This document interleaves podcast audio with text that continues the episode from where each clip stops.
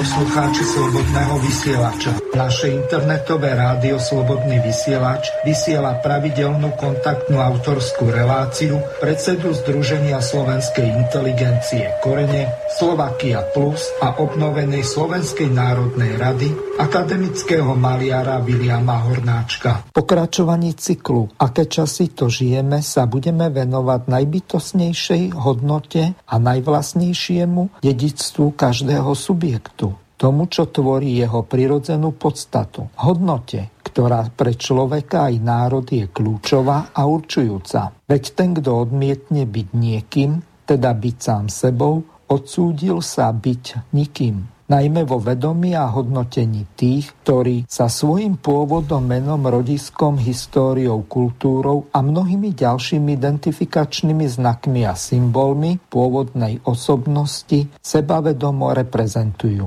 Napríklad aj formou hlboko do histórie siahajúcich rodokmeňov, dokazujúcich ich starobilosť a význam hlavnej téme s názvom Právo byť sám sebou sa zamyslíme nad tým, aký význam má identita ako prirodzené bytostné stotožnenie sa s vlastnou podstatou, ktorú tvoria naši predkovia, meno, rodisko, vlast, dejiny a kultúra spoločenstva, ktorého sme organickou súčasťou, ale aj spomienky a vzťahy a skúsenosti získané počas života. Tento typicky svojský a nezameniteľný genetický, kultúrny a civilizačný kód tvorí aj prirodzený základ osobnej integrity subjektu a jeho charakteru. Právo byť sám sebou je prirodzeným právom a zároveň aj prirodzenou povinnosťou a životným záujmom subjektu si ho brániť. Napriek dlhodobým tlakom cudzích si Slováci nielen vytvorili, ale aj udržali vlastnú kultúru, jazyk, aj vedomie spolupatričnosti.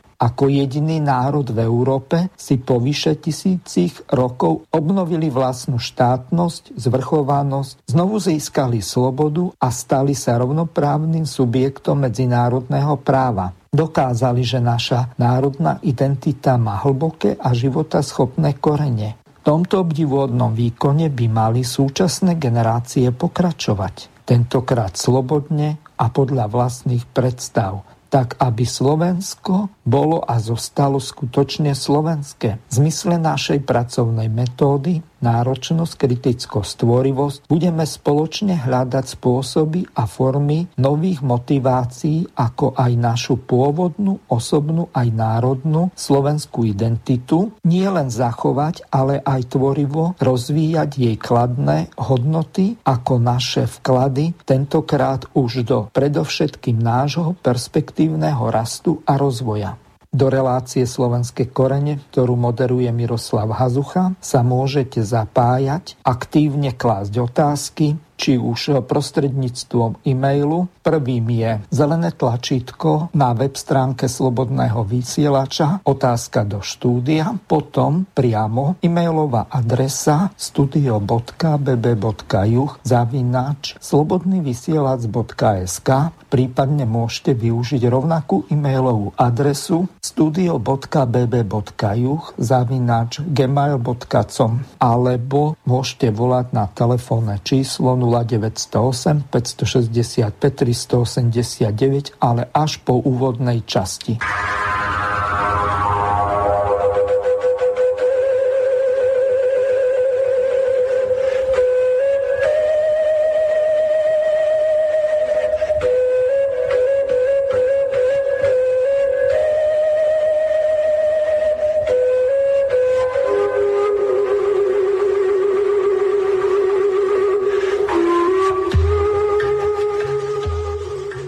Vážení poslucháči, po úvodnej časti, ktorej sme vám oznámili, že o čom dnešná relácia bude, tak vítam nášho pána Hornáčka.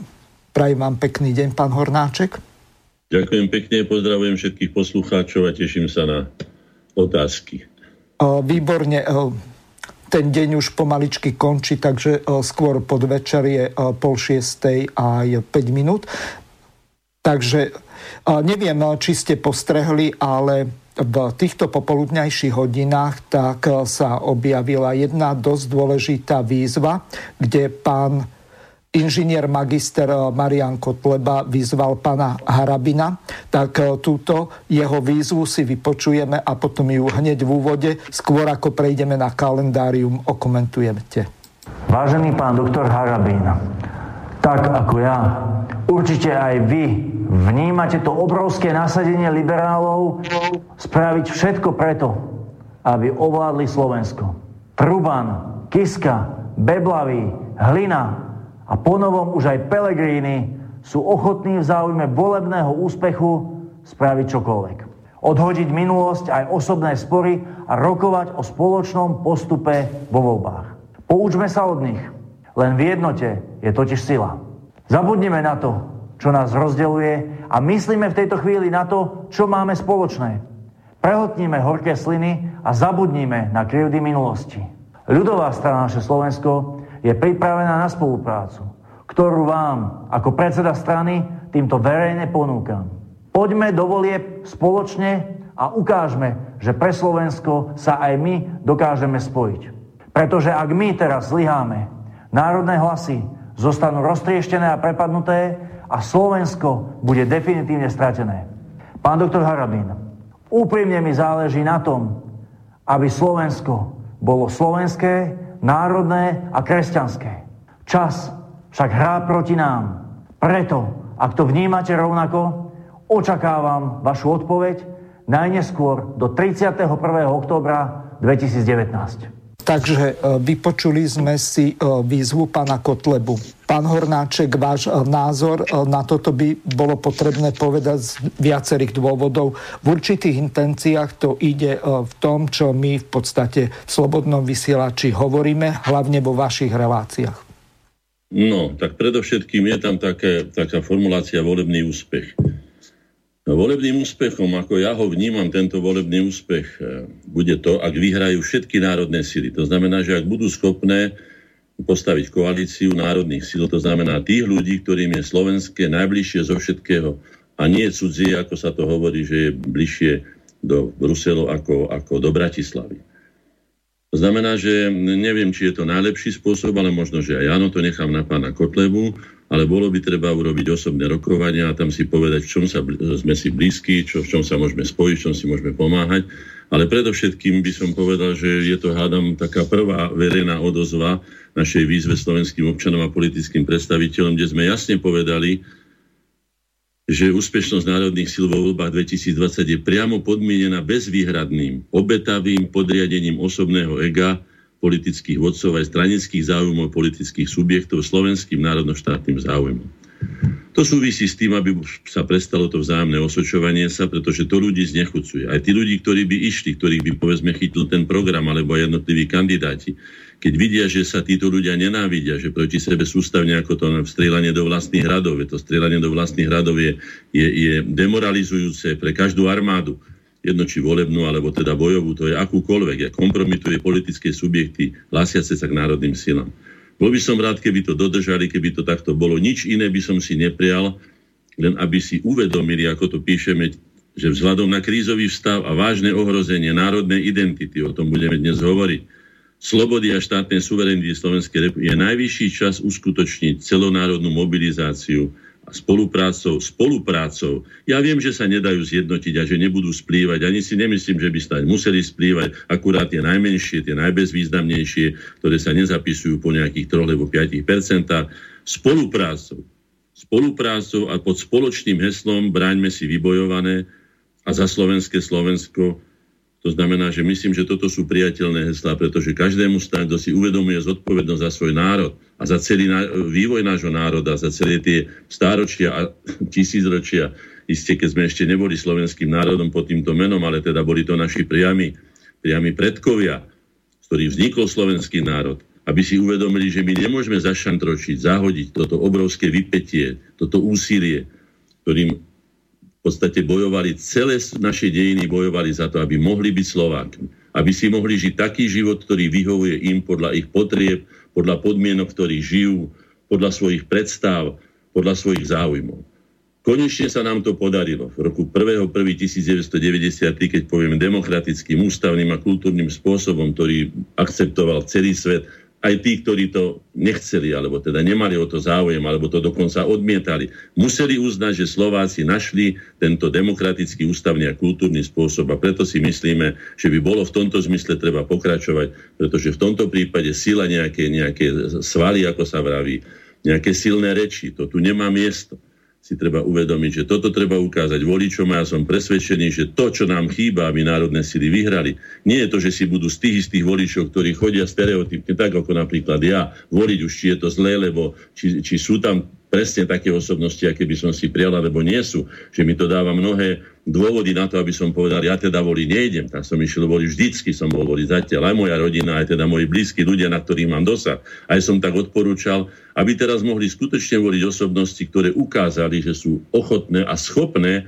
podriadiť svoje osobné ja tomu celonárodnému, národnoštátnemu, ktoré máme. Tak ja to príjmam a vítam to teda ako ako veľmi kladne a som nie že zvedavý, ale privítal by som samozrejme, keby aj ostatní pochopili, že tak sa aspoň odčleňme a, a, a dajme najavo, že sme tie národné sily, ktorým skutočne záleží na tom, aby Slovensko bolo slovenské a ktorým je najvzácnejší náš národnoštátny záujem. Veď sme o to bojovali, hovorím, tisícročia a teraz to prepasieme len preto, že si niekto myslí, že sám spasí, alebo teda sám vyhrá. Nie Buď vyhráme všetci, alebo všetci prehráme. Povedal som to mnoho. Je to spoločná celonárodná záležitosť, takže vítam to a budem rád, keď aj druhí budú v tom pokračovať. Podriadia sa, aj tí najmenší pochopia, kde je ich miesto a tam sa zaradia, pretože aj v našom organizme nie každá buňka je rovnako významná, tie mozgové sú, hádam, o niečo významnejšie, ale každá je potrebná. Tam si treba uvedomiť, plňme si každý svoju povinnosť a potom je nádej, že sa nám spoločne podarí uspieť. Takto to vidíme.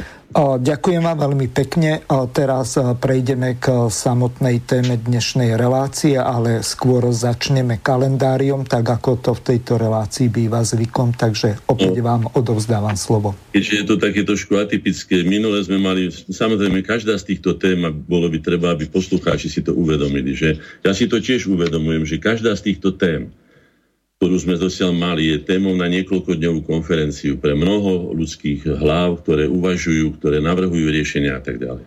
A minule sme mali to dieťa ako obeď a zbraň. A už sme nestačili dopovedať, lebo som chcel povedať ten záver, ktorým teda odkazujem taký sumár toho všetkého, čo sa povedalo. Som zabudol povedať o tom, kedy sa dieťa využíva ako zbraň. Väčšinou sme hovorili o tom, ako dieťa býva zneužité, inak býva zneužité aj vtedy, keď je zbraňou keď je používané ako zbraň. Dieťa býva vždy zneužité tými, ktorí majú nad neho, na ako sa povie navrh, ktorí sú dospelejší, ktorí sú skúsenejší a vedia to dieťa zneužiť. Čiže obidve tieto veci, či už je dieťa ako obeď alebo ako zbraň používané, sú odsudenia hodné. Ale nehovorili sme o tej zbrani, tak v stručnosti len dopoviem toľko, že to som zabudol, ale najsilnejšou zbraňou, keď sa dieťa používa ako zbraň, je citové vydieranie. Myslím, že to každý chápe, že to nie je treba špeciálne. Keď uvidíte uplakané dieťa, to jedno, či je ono indiánske, černovské, alebo beloské, lebo už neviem, aké všelijaké. Skladka dieťa, dieťa v núzi, dieťa so slzami na očiach, to väčšinu normálnej populácie, okrem sadistov a zločincov, ktorí sa nás toho tešia, a bohužiaľ títo ľudia majú veľký vplyv aj na súčasnú spoločnosť a podľa toho sa vyrába mnoho, mnoho proveniencie, by som povedal, tej, tej, tej popkultúry e, alebo akoby tej hollywoodizácie sveta alebo, alebo teda iné centra, ktoré toto zaplavujú. Je to hanebné, ale sú žiaľ títo sociopati, teda ľudia ťažko poškodení, ktorí sa tešia z toho, keď sa môžu, e, môžu, môžu uspokojovať na, na cudzom nešťastí ale za normálnych okolností je používané veľmi často toto citové vydieranie ako zbrania. Treba si dávať pozor na to, že a aj to rozdeliť a treba vždy hľadať predovšetkým príčiny. Nie riešiť následky sa hovoria, lekári hovoria nielen, že preventívne, ale keď sa vám objaví niečo na koži, tak nielen, že to budeme mazať nejakými mastičkami, ale treba hľadať, čo je príčinou toho, aby sme to odstránili, pretože by sme sa nedomazali. Tých mastičiek na svete nie je to, koľko by bolo tých kupáčikov, treba hľadať príčiny. A za tými príčinami obyčajne sú konkrétni ľudia, ktorí si neplnia svoje povinnosti. A na záver ešte k tomuto citovému vydieraniu poviem toľko, tie, už som to myslím spomínal, ale pripomeniem tu Agátu Christy, ktorá napísala, že za charitu možno ukryť aj tú najväčšiu špinavosť. A to citové vydieranie skutočne medzi toto teda patrí, že keď vás niekto takto citovo vydiera, potom z vás vymačka akékoľvek rozhodnutie, dajte možno aj posledné peniaze, ale zabúda sa na to, že treba predovšetkým odhaliť príčiny toho teda a potrestať samozrejme alebo vymeniť tých ľudí, ktorí toto spôsobili. Takže toľko len k tomu dieťaťu, ja budem pokračovať potom samozrejme ďalej. V tomto nepochybne máte pravdu a z viacerých dôvodov. Ja, keď sa na to pozriem na okruh mojich známych, tak dve tretiny z nich už sú rozvedení. A za každým, keď sa títo rozhádaní manželia bijú o peniaze, o majetok, o to, kto komu ako ublížil a chodia na tie súdy, tak z pravidla tieto deti najviac na to doplatia. To je len toľko na Áno, je, je to veľmi, veľmi, veľmi smutná obeď, že tie deti, ktoré za nič nemôžu a potom im to väčšinou pokazia aj orientáciu v živote, pretože keď oni chcú zakladať novú rodinu, potom sa nevedia už obrátiť na aký dobrý príklad, ktorý by ich motivoval na to, aby založili normálnu, funkčnú, teda zodpovednú a svoje povinnosti si plniacu rodinu. No, tak toľko. A k tej našej téme. Znovu zopakujem, je to téma svojím spôsobom nekonečná, ale svojím spôsobom lebo vieme aj to, že niekedy sa prebarokizujú témy a sa zase nájde také, onaké. A v podstate sa inými slovami hovorí o tom istom. A v podstate, keď si vezmeme aj naše relácie, hovoríme stále o tom istom. Z rôznych strán môžem to celkom zodpovedne povedať, že si to uvedomujem. Akokoľvek, či o našej činnosti koreňov, alebo o našich združení, o našich konferenciách pod rôznymi názvami. Všetko má jeden leitmotiv, jeden, jeden ústredný motiv, ktorým je, ako čo najlepšie pomôcť slovenskému národu v tejto jeho najzásadnejšej transformácii, ktorú súč- súčasne v súčasnosti, v súčasných rokoch, desaťročiach už, hej, prežívame všetci, ktorí sme tu. Aj tí, čo to chceli, aj tí, čo to nechceli. Ale pred, som presvedčený, že väčšina ľudí, keď sa zamyslí, lebo tá otázka znie veľmi jednoducho. Chcete slúžiť, alebo chcete slobodne rozhodovať o svojom osude? Ja myslím, že žiadny človek už nech je akejkoľvek politickej farbe alebo v čomkoľvek odpovie normálne, samozrejme, však je to základ ľudskej dôstojnosti, aby sme o sebe rozhodovali sami. Hej?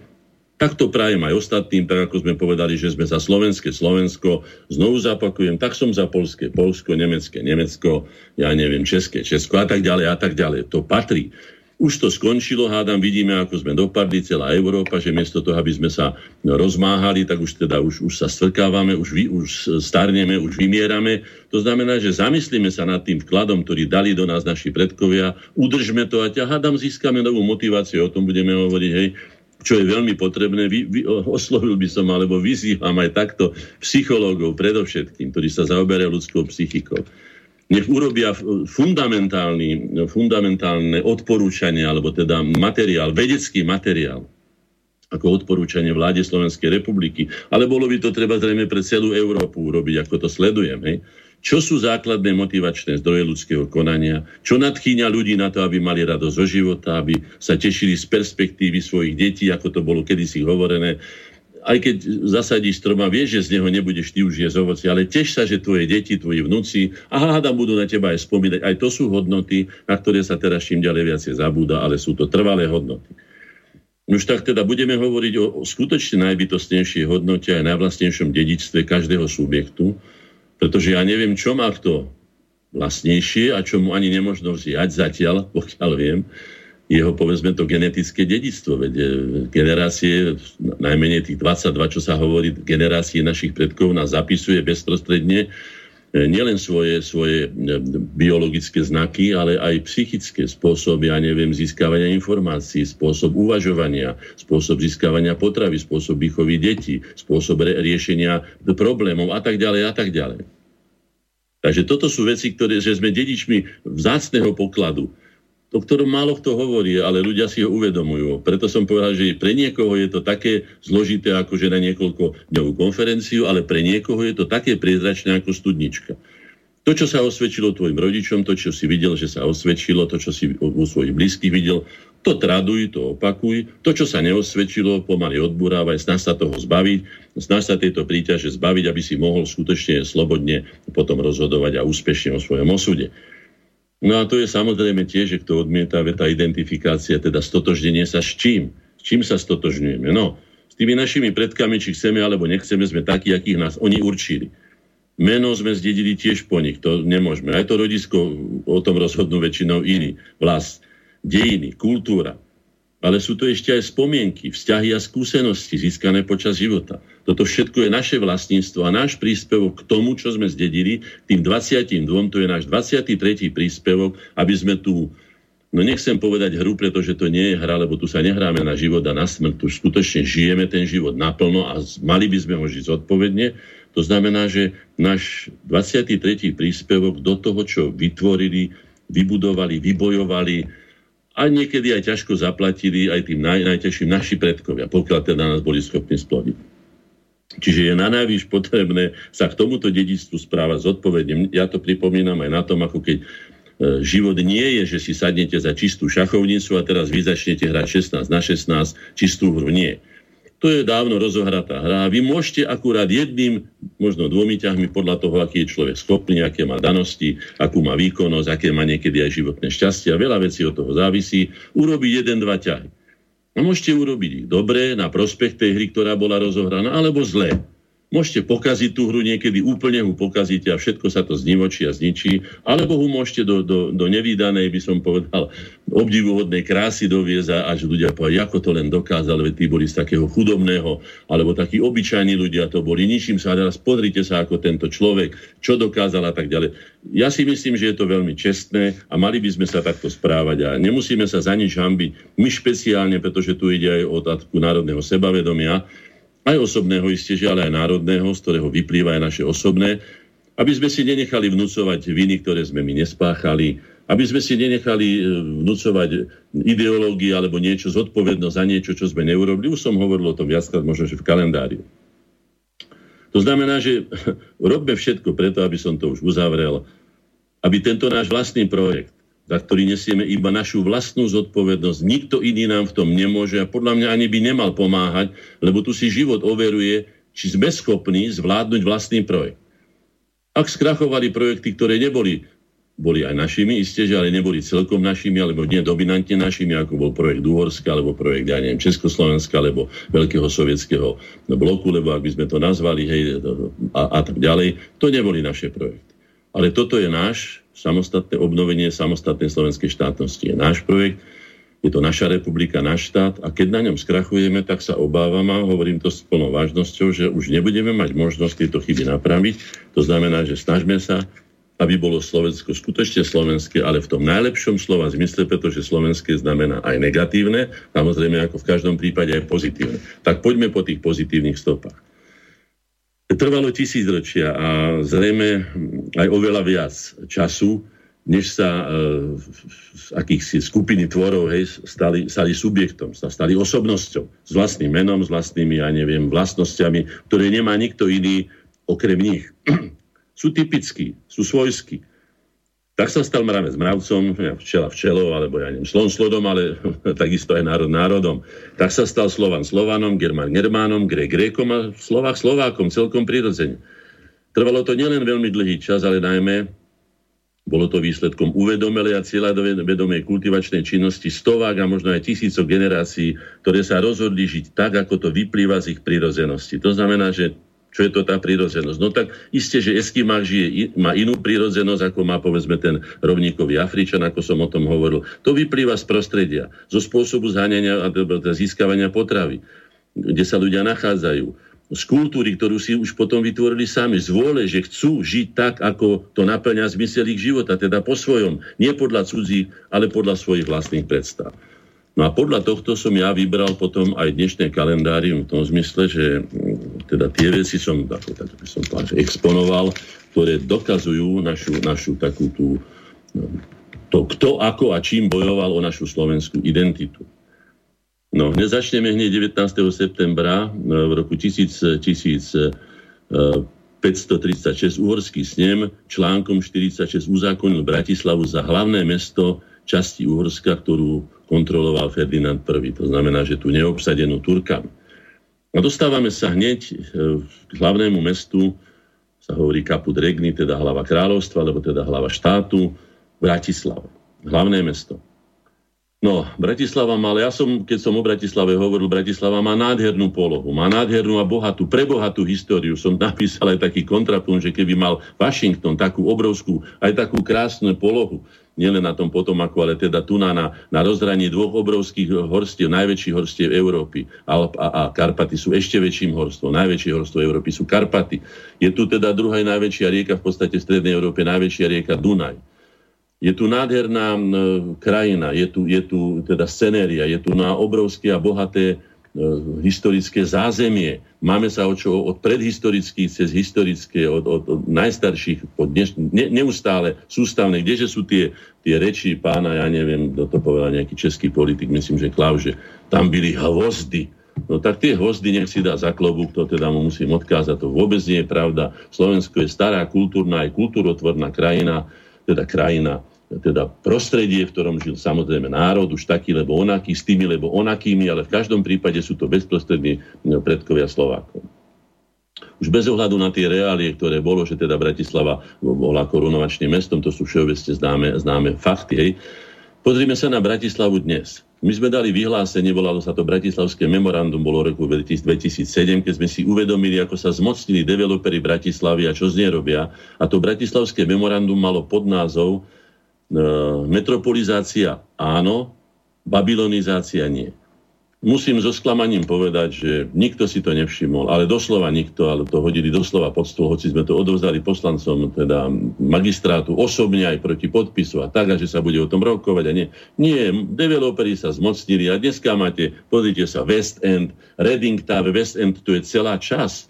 Inak veľmi, veľmi, veľmi, ako by som to nazval, nekvalitnej, predovšetkým nekvalitnej skleníkovej architektúry, ktorá, o ktorej už upúšťajú inde na svete. Vieme veľmi dobre, čo to spôsobuje v našich klimatických podmienkach a vôbec a tak ďalej. Nie je to absolútne pôvodné, nejakým spôsobom to nenadvezuje na tradíciu e, Slovensku, teda ne, nevytvára to ten pocit metropoly Slovákov, Slovenska, tak ako som rád, že metropolov, ja neviem, e, Čechov, alebo, alebo, alebo Poliakov, alebo Rusov, alebo ja neviem, povedzme aj tých, tých Američanov, sú mesta, ktoré ich charakterizujú, sú charakteristické tým, čo boli ich prínosy. No už takže takto, no.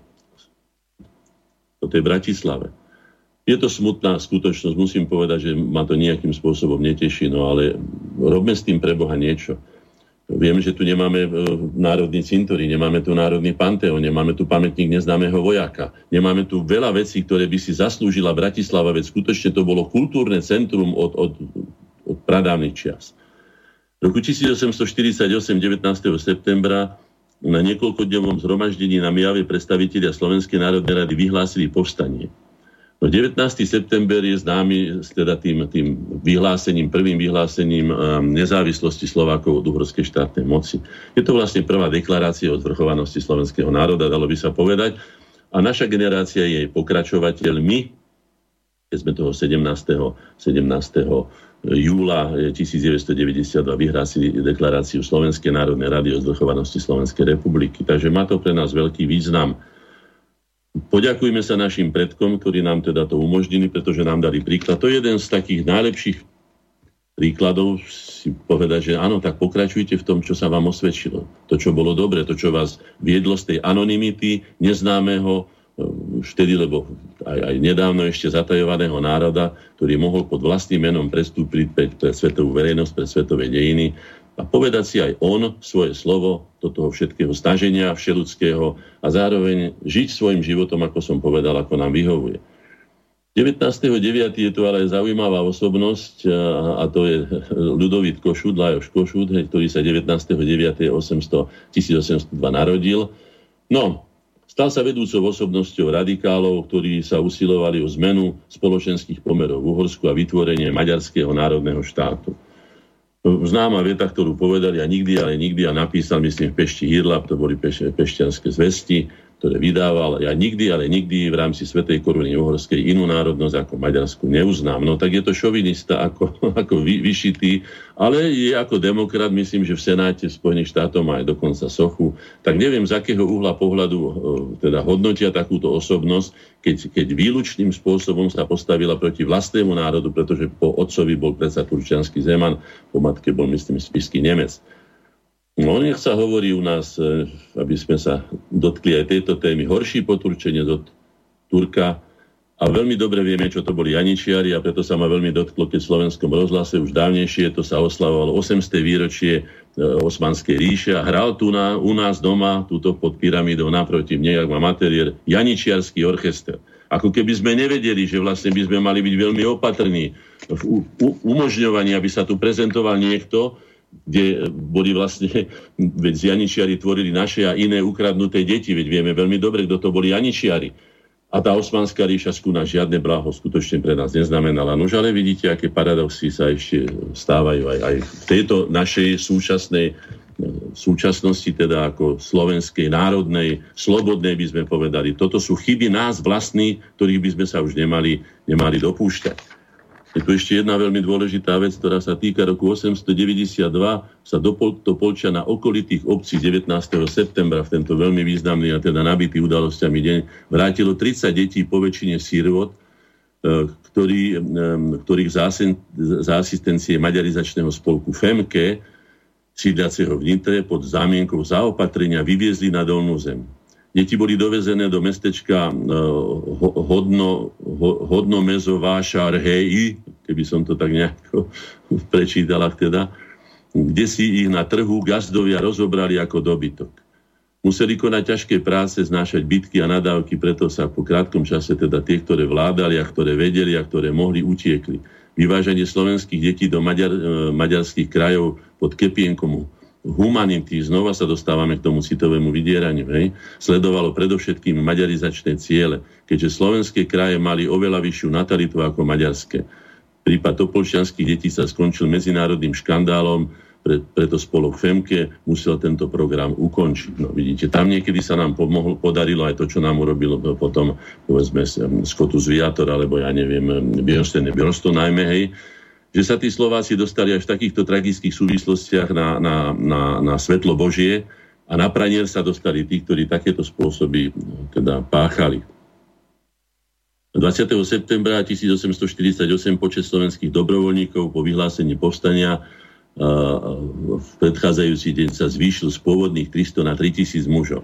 No, tak z toho sa môžeme poučiť tom zmysle, že teda síce prišlo len 300 mužov sem, ktorí zo zahraničia, boli tam aj Češi, boli tam aj Poliaci, boli tam aj rôzne iné národnosti, Slováci samozrejme bez pochyby, sa pridalo 3000 už vyslovene Slovákov, to znamená, že narastlo to na slušnú, slušnú vojenskú silu že bolo očakávané, bolo pripravované, aj ten národ potreboval, aby mu niekto pomohol. Už nech to povstanie akokoľvek, nemôžeme povedať, že by bolo úspešné a že by oslobodilo Slovensko, ale v každom prípade to bol veľký čin a národ na to čakal a bolo dobre, ako povedal Štúr, ale dali sme, dali sme národu dej. Dali sme mu nielen dej podľa môjho názoru, ale aj motiváciu, že sa treba proti zlu a proti škodeniu sa treba jednoducho vzbúriť a postaviť. 30, 1936 Piešťanov sa skončil zjazd Hlinkovej slovenskej ľudovej strany, na ktorom bola odsúdená centralistická politika v Československu a prehlbujúca sa zahraničná spolupráca so sovietským diktátorom Jozifom Vysariočom Stalinom. No, samozrejme aj tam cítime niečo, že už aj z, z, ja som slovanofil, je to o mne známe, aj s českým národom, aj s ruským národom, hoci teda išlo vtedy o sovietský zväz, boli aj rôzne iné národy, hej, Treba žiť v priateľstve, som za to. Ale nie takým spôsobom, aby sme hrali piaté husle, aby sme skutočne boli zatajovaní, aby sme sa stali len koncovkou niečoho, alebo len poplušným ľudom a, a ani nie národom, ale len nejakým, nejakou skupinou ľudí, ktorá má vykonávať to, čo si niekto vymyslí, lebo naplánuje, lebo vytvorí nejakú ideológiu. Opäť je tam snaha o to, aby tá identita Slovákov sa dostala na povrch, aby sme mohli žiť taký život, ako teda chceme. 21. septembra vo Vinšachte v Nešťavnickej bane otvorili prvú dielňu na svete na pletenie ocelových lán. No to som len preto vybral túto zmienku, že skutočne Slovensko neboli žiadne hvozdy ani zaostalo. Mali sme tu na Banskú akadémiu, prvú na svete svojho typu, hej. No, mali sme tu na veľmi vyspelé baníctvo už v predhistorických dobách a, a tak ďalej a tak ďalej. Je toho dostatok na to, aby, sme, aby nás niekto neodkazoval, že tu boli len zarastené hvozdy a pralesy a, a divá zver a nebol tu žiaden kultúrny národ a Slováci ako keby z neba spadli, ja neviem, v 19. storočí, lebo kedy si to kto predstavuje. No, nenechajme sa týmto zatlačiť. Čítajme naše dejiny, ja budem na záver, mám tam niekoľko odporúčaní, ktoré knihy by som odporúčal, že by sme si všímali, aby sme, aby sme sa dostali oprávnenému sebavedomiu, ktoré je takisto súčasťou našej národnej identity. Hovorím, nehovorím o namyslenosti ani o hrdosti nejakej, ale o oprávnenom sebavedomí Slovákov ako národa, ktorý žil svojej vlastnej duchovnej a hmotnej podstaty, ešte aj pri tom, že na ňom parazitoval kadekto, vytvoril vlastnú kultúru, vlastný spôsob života, vlastný jazyk, vlastné hodnoty. Všade, kde chodil po svete, nebúral, nezabíjal, ale, ale stával do krásy. Takže tu je dosť vecí na to, aby sme mali svoje oprávnené sebavedomie. Mám tu na 21. 21.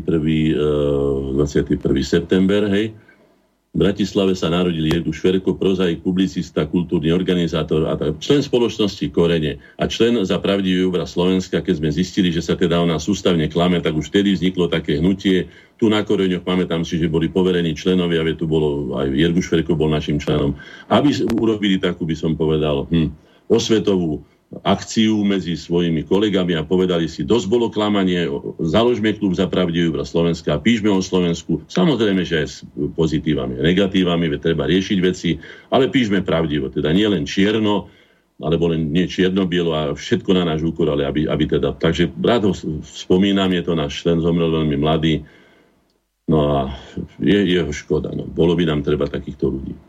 V roku 1726 22. septembra slovenské povstanie, e, slovenskí obyvateľia Bratislavy požiadali uhorskú komoru, aby sa postarala o finančnú podporu pre slovenského učiteľa. Ako hlavný dôvod uviedli, no tak dobre, 1766 obyvateľia Bratislavy, aby sa deti našej slovenskej národnosti mohli vzdelávať v primeraných náukách v slovenskom jazyku. No, tak bojovali sme sústavne, opäť je to ten boj o, o identitu. Už akokoľvek to vezmeme, aby sme nesplynuli s inými. E, v roku 1848, 22. septembra, 3 dní po vyhlásení našej teda deklarácie o zvrchovanosti alebo teda vyhlásenie nezávislosti od dlhorskej štátnej moci v bitke pri Brezove slovenskí dobrovoľníci porazili oddiely národných gard a cisárskeho vojska. Bolo to veľmi významné víťazstvo. Na zástave mali napísané bratstvo a svornosť za kráľa a národ slovenský a sláva všetkým, všetkým, tak to je napísané tam vyšité, všetkým Slovákom.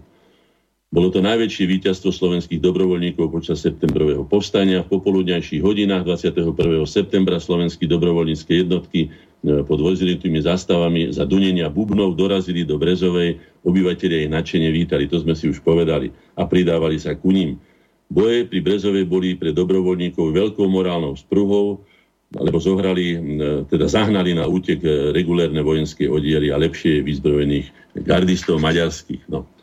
Treba si tieto veci pripomínať. Bol som pri tom pomníku, osobne chodili sme tam často, pokiaľ sme mali teda prostriedky, aj autobusy sme zobrali. Bolo by potrebné, aby si naše deti e, toto všetko pripomínali v rámci dejepisu, aby ten dejepis nebol iba takým suchým súhrnom nejakých dejov, ale aby sa skutočne poučili na tom a zároveň sa pozreli, že čo tí chlapci museli za, a chlapi museli zažívať, tomto relatívne otvorenom priestore, kde sa z každého kopca na vás mohli variť delové gule a samozrejme lepšie vycvičení vojaci a do posledného ich mohli tam vymazať, že boli teda odvážni a za ten národ sa boli schopní obetovať. No, 22. 2. septembra roku 1870 sa narodil Jan Čaplovič, právnik a etnológ, aj keď patril k šlachtickému stavu, ostro sa staval proti maďarizácii, čoho dôkazom je aj jeho dielo, rozímání o zmaďarizovaní zemne uherské. No, získal povesť vynikajúceho znalca etnologických pomerov v krajine, ale aj slovenského rodoluba. Spomínam ho preto, že takýchto ľudí, najmä medzi inteligenciou, a trvá to aj dodnes, musím povedať, veľmi sklamaný, sa nachádza nie veľa. Ľudia si ako si vykalkulovanie s tou svojou identitou narábajú, že čo je pre nich výhodnejšie, bez toho, aby boli schopní, keď je to potrebné, a najmä v tých zlomových udalostiach národa, ktoré sa každý národ zažíva, Tedy skutočne sa vedieť, ako sme to už hovorili aj v úvode vzhľadom na súčasné politické udalosti, to svoje vlastné ego, alebo to spoločenské, takéto to, to skupinové ego, lepšie povedané, potlačiť a pomôcť tomu národu, veď ide v podstate o nás všetkých, o našu budúcnosť, e, aj našich detí, ide o tých, ktorí všetci sa si obetovali, čiže je to opodstatnené, nie je to ani, ani dobová, ani modná záležitosť a robil to tak každý iný národ, ktorý prežil. Tie národy, ktoré to neboli schopné urobiť, už dávno zanikli. 23. septembra 1928 na Bradle slávnostne odhalili mohylu generála Milana Rastislava Štefánika. No, tu na, je, e, tu na je na tom zaujímavé, že na odhalení sa zúčastnili mnohé popredné realistické, teda politické osobnosti a členovia diplomatických zborov, ale prezident Tomáš G. Masaryk si vymyslel takú, ja som to čítal všetko veľmi podrobne, že to nebo, že bol porušený protokol a že ho mali pozvať iní a že nie takto a iné. No, to už nebola záležitosť protokolu. Jednoducho Štefánika vyradili z činnosti. So Slovenskom si už v 28. roku vieme veľmi dobre robili doslova, čo si chceli. To spôsobilo aj veľmi veľké trenie, aj nevraživosti, ktoré nakoniec skončili až tým, že tie národy neboli schopné žiť spoločným štátom, štáte hľadal sa vždy nejaký dôvod, aby sa aby si tí Slováci mohli žiť podľa svojho spôsobu, ako teda im to vyhovuje a nebyť podriadení ani len tomu bratskému národu českému, ktorý je nám pravdepodobne najbližší z týchto slovanských národov. V roku 1834 Gašpar Fierpa, taký Belopotocký, zorganizoval prvý národný výstup na Kryvách. Aj toto súvisí s národnou identitou. Ako národ máme, ako každý iný národ máme svoje aj národné, povedzme, krajinárske symboly. Týmto symbolom patrí Tatry a Dunaj vo všeobecnosti tak ako najväčší. A samozrejme v tých Tatrách, povedzme, je to ten symbol Kriváň. Neviem prečo, možno preto, že sa na ten Kriváň dalo lepšie, alebo teda dostupnejšie vyškriabať ako inde, mohol to byť aj iný štít, ale vybrali si teda Kriváň, proti tomu ja nič nemám, nech sa to teda traduje.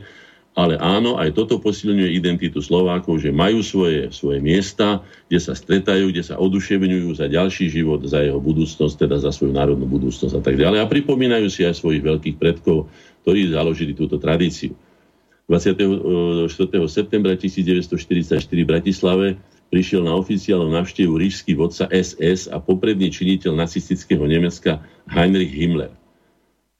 Pohľad na Bratislavské ulice s hustou premávkou ho vzhľadom na nedostatok pohodných látok v Tretej ríši a samozrejme hlad pohoršoval ho aj množstvo odpadu na bratislavských ovocných a zeleninových trhoch, ktorých by bolo, ako to on sa vyjadril, že, že dosť, dosť potravín nasýtiť stovky hľadujúcich nemeckých rodín. E, zobral si jedálny lístok dokonca z hotela Carlton, aby ho ukázal Adolfovi Hitlerovi.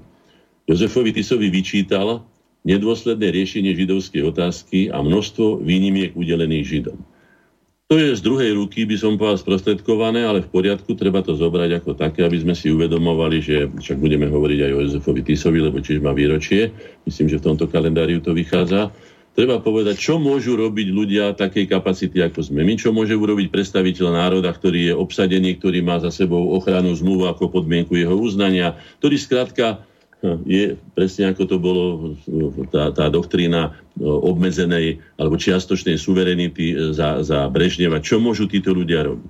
A vtedy je dobre, to zase je príklad Válka, ktorého som osobne poznal v tých rokoch, no, po, po roku 1968, sú dobrí, alebo sme radi, že sme mali aj takých ľudí, ktorí nerobili nadprácu, ale v rámci tých možností, obmedzených možností, ktoré boli, robili aspoň to, čo urobiť mohli. Aby sa celkom nepodvolili, lebo boli samozrejme aj takí, ktorí robili ešte aj nadprácu.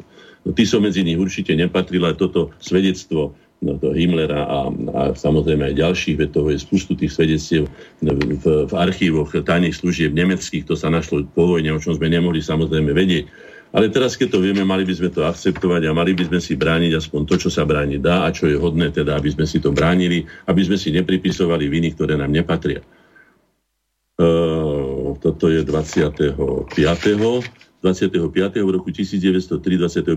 septembra, gymnázium v Rímavskej sobote uh, z gymnázia teda vyhodili tri slovenské uh, pre slovenské zmyšľanie 6 študentov. Dvoch z nich, Milana Guliška, e, Dušana Viesta, vylúčili zo všetkých škôl v Uhorsku. Opäť je to boj za identitu. No keď už nemôže niekto hovoriť, že má len slovenské zmýšľanie, pravdepodobne hovorili po maďarsky, lebo spomínam si na jeho spomienky, keď som čítal pri 60 Palavrsaga Hviezdoslava na Hornej Orave, úplne vzdialené, vzdialené, to bola tzv. Uhorská Sibír, Terchová, Orava, a tam boli takí tí vysídlenci, a to už bolo celkom pri Polsku, tak si zavolali Jegeho vedľa pri oslave svojej 60 jeden z našich najväčších básnikov a povedal mu, pán doktor, ja som tiež Slovák toho mi vyplýva jednoznačne interlegere, že sa tam všetko odohrávalo v Maďarčine, teda tá jeho oslava 60. narodenín, a len jemu, keďže vedel jeho zmýšľanie, si dovolil povedať, no už teda takéto, takéto útoky na našu identitu vlastnú sme zažívali, tak si vážme, že máme to, čo máme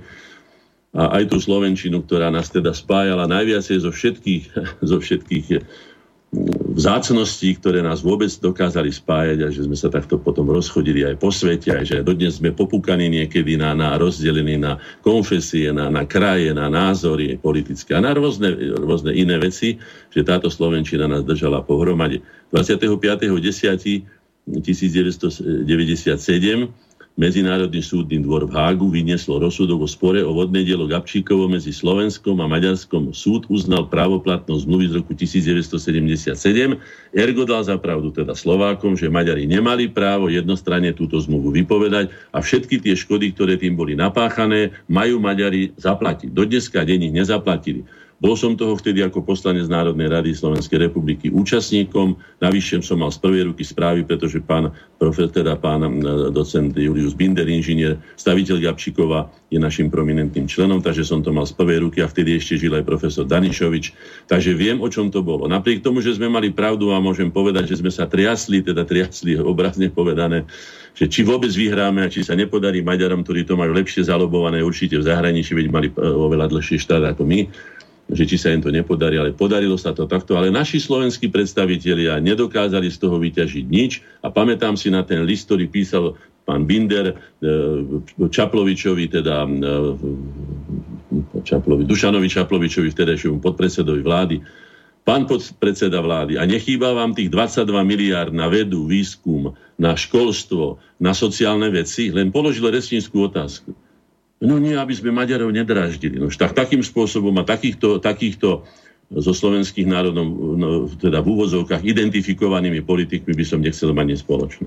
Ani nemám. To skutočne týmto pohľadám. Oni majú, sú tu na to, aj pán Šaplovič bol v tým, na to aj celá vláda Slovenskej republiky, aby tie peniaze dostali, aby ich použili na to, o čo bol slovenský národ okradnutý tým, že bola vypovedaná jednostranne zmluva, že sa nedo, nedokončila sústava vodných diel Kapčíkov Naďmároš spolu teda aj s tým tou veľkou Marušou s tým naď, naď Marošou.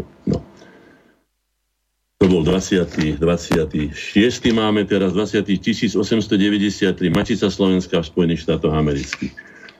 Keď už slovenská matica bola zakázaná roku 1875, tak Slováci sa už nemohli na to dívať, ako ten národ pomaly vysychá, tak o potrebe obnoviť v starej vlasti rozpustenú maticu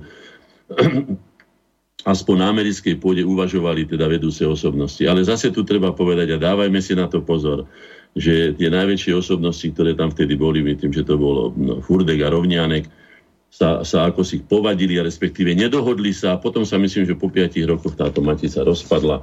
Dávajme si na to pozor. Teraz je ten čas, ako som povedal, sa obetovať, tak aj vtedy, keď sú národné veci, treba sa obetovať a treba si zahryznúť do jazyka a treba pomáhať národu, pretože pomáhame tým zároveň aj sebe.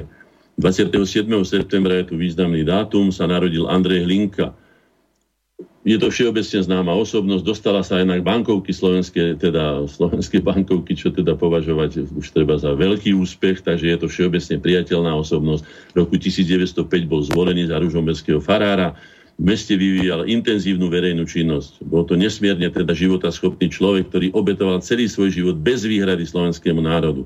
Založil aj Slovenský peňažný ústav, teda ako ľudovú banku. Vedel si, povedať, mali tam aj nejaké výrobné podniky, myslím, zápalkáren, tlačiareň a tak ďalej a tak ďalej. Vydával vlastné noviny. Noviny ho obvinili zo štvania proti maďarskej národnosti a v júni ho uväznili. Bol osúdený na dva roky.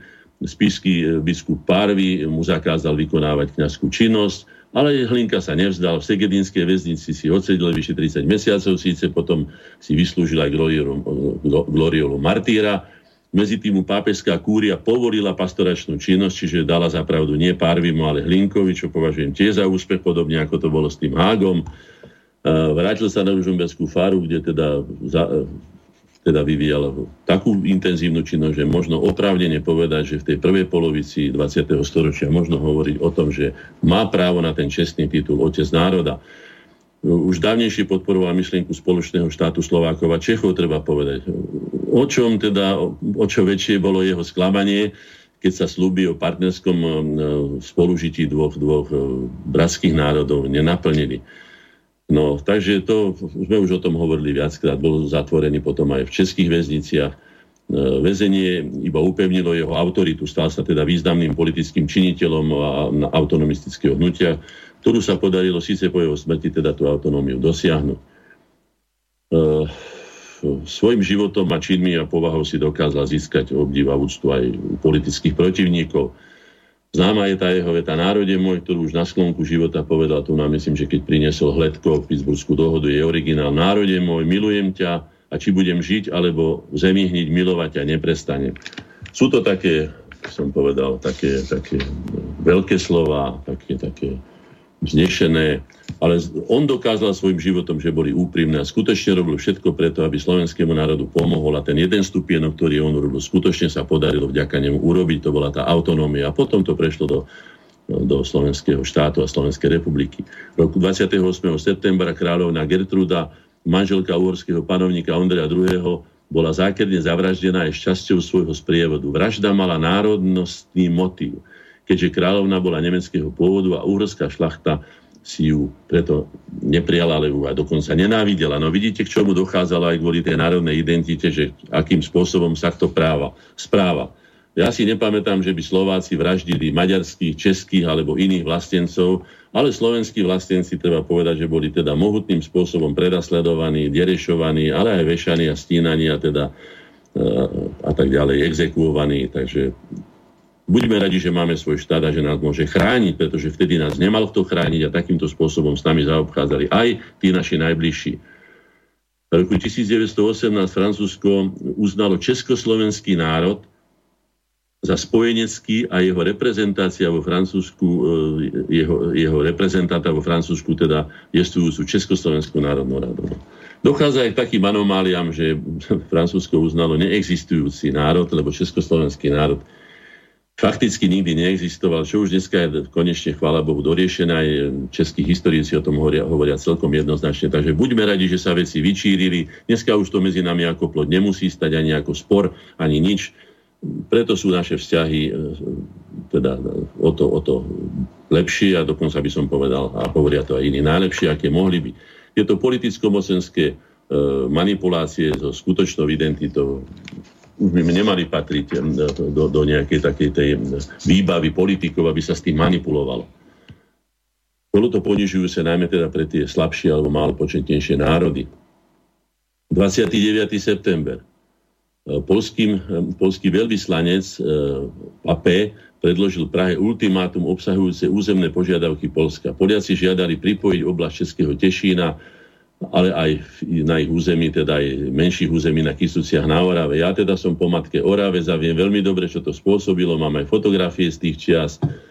No, takže treba povedať, že nie prvého v septembre 1939 začala vojna, ale už začala vojna takýmito požiadavkami. Začala obsadením Sudet a potom protektorátom a potom až Polskom a tak ďalej. Čiže to malo hĺbšie korene a bolo by to treba perfektne teda ako pravdivo zhodnotiť, aby sa povedalo jasne, kto to vlastne pripravil. Či to bol len ten Hitler, alebo kto všetko mu pri tom pomáhal, aby ho dostatočne vyzbrojil a poštval ho smerom na východ, aby sa uskutočnil nový z tých známych a, a, a neslávne známych drag na Hosten, ktoré už stáli milióny a milióny ľudských životov. 30. septembra 1828 bola vydaná krajinská rezolúcia, ktorá, ktorá nariadila, aby slovenskí evangelíci dostali slovenského kaplána. No znovu je to, išlo o tzv. obec Lajoškomárno. Lajoškomárno, no tak to nepoznám tú obec, ale teda je to v Maďarsku, hej Takže bojovali sme aj tým spôsobom, a to sa ešte do dneska deň deje, že niektoré farnosti na Slovensku, slovenské, na južnom Slovensku nemajú slovenského farára. Ak si je tam maďarská aj slovenská farnosť, alebo sú tam obyvateľi, alebo teda veriaci, tak Maďari majú, tí si to dokázali urobiť, ale my vo vlastnom štáte ešte do dneska deň nemáme v niektorých farnostiach slovenského farára. A vidíte, ako dlho sa to, sa to ťahá. To už je 200 rokov pomaly. Hej? 30. 30. septembra československá vláda prijala rozhodnutie Mníchovskej konferencie štyroch veľmocí, známe ako Mníchovská zrada, Veľká Británia, Francúzska, Talianska a Nemecka o odstúpení pohraničných oblastí obývaných nemeckej menšinou sude, sudeckej, teda nemeckej ríši. No.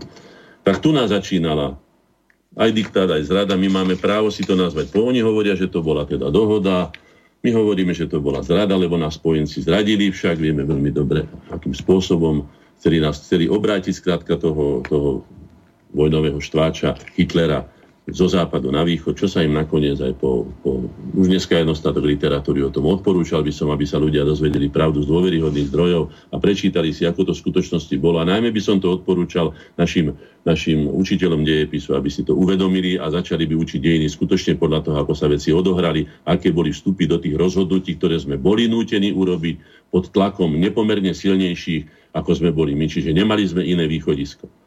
V roku 1992, to už sa týka aj mňa osobne, 1. septembra federálne zhromaždenie po odmietnutí návrhu zákona o spôsobe zániku federácie schválilo návrh českého poslanca sociálneho demokrata, krajšieho prezidenta Miloša Zemana o vytvorení komisie na prípravu zákona o transformácii Českej a Slovenskej federatívnej republiky na Česko-Slovenskú úniu. No je to už skutočne dosť trápny návrh, lebo už bolo po vyhlásení deklarácií a bolo v ten istý deň bola schvalovaná aj, aj nie, teda nie v ten istý, ale teda 1. septembra už bola schválená aj Ústava Slovenskej republiky a 1. októbra Zeman podáva návrh na to, aby sa transformovala Česká a Slovenská federatívna republika, ktorá už bola bez prezidenta, už vysela na vlásku, už každý vedel, že smerujeme k samostatným českému a slovenskému štátu a on navrhne teda, to ale to je jemu vlastné, to som ja už povedal viackrát, že Zeman, konkrétne teda terajší prezident Zeman, je príkladom človeka, vysoko inteligentného človeka, ktorý sa nevždy inteligentne správa. No, to by som aj uzavrel a to podpíšem aj vlastnou krvou, lebo takto to vnímam a mám na to dosť dôkazov. On to bol nakoniec, ktorý povedal tú pamätnú vetu, že pro svet to bude Československá republika a e, když tí Slováci tak chtějí, asi tomu třeba doma na Slovensku žíka aj Česká a Slovenská, čo bola teda národná úražka, dotklo sa to aj mňa a tak ďalej. No. Takže Pán takýto... Hornáček, my sme mali jednu celkom zaujímavú reláciu s pani doktorkou Vítovou, kde vás, sme... vás lámaným hlasom. Aha, uh, tak už by to malo byť uh, teraz v poriadku. Uh, tak pripomeniem jednu pomerne dôležitú vec. Pán prezident Zeman, Miloš Zeman, tak on prípade tej krízy, ktorá vznikla vo Venezuele, kde Slovensko napriek tomu, že má tam takého ministra zahraničných vecí, akým je Miroslav Lajčak, kde môžeme s nadpolovičnou väčšinou jeho činov nesúhlasiť, ale aspoň v tejto veci, na rozdiel od českého prezidenta, ktorý toho proamerického mopslíka uznal za prezidenta Venezuely napriek tomu, že Maduro bol právoplatne zvolený a dokonca ho pozval aj do Českej republiky na návštevu. Čiže e, v prípade Miloša Zemana robil FOPA e, pri vzniku, Česko, pri vzniku Slovenskej a Českej republiky a zároveň robí FOPA aj teraz ako už človek vo vysokom veku a vo vysokej funkcii. Takže nech sa páči, pokračujme ďalej. Môžete to prejsť mlčaním, pretože sa na to už bezprostredne netýka, ale pokiaľ sa nás to týkalo bezprostredne, tak skutočne sme na to reagovali podľa mňa adekvátne. No, 3. oktobra sa narodil v Slanici na Orave, dnes už neexistujú z tej obce, ktoré zostal už iba kostolík, tzv. teda, teda ostrov umenia v Oravskej priehrade, Anton Bernola.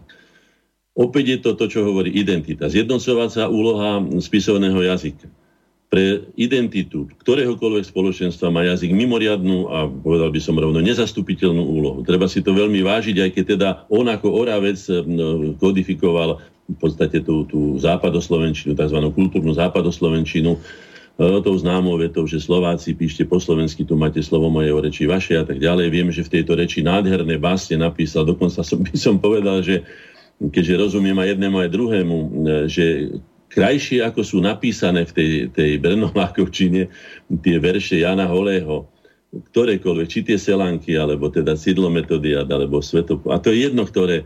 No krajšie sa to nedá preložiť. Boli stavané presne na ten jazyk. No a vidíte, mal tú veľkosť potom jeho, jeho spoludruh, dalo by sa povedať, z tejto bernolákovskej generácie Jan keď za ním prišli štúrovci do hlbokého, sa pýta, že či by teda súhlasil s tom, že by bol základom teda nového spisovného jazyka stredoslovenčina, bol schopný urobiť tú obrovskú obeď, že svoje celoživotné dielo by svojím spôsobom odsúdil takmer na zánik, keby teda sa neprekladalo, pretože inými smermi sa odoberal vývoj slovenčiny. Takže považujem to aj za príkladné, aby si ľudia uvedomili, keď ide o národ že viacej ľudí bolo bližšie, nakoniec sa uchytila tá stredoslovenčina, viete, že hovoríme ňou dodnes v tej modifikovanej forme. Takže áno, Toto sú príklady veľkorysosti a múdrosti osobností, ktoré by sme mali nasledovať. To je jediná naša záchrana, aby sme ako národ prežili a pokračovali v našom vývoji ďalej.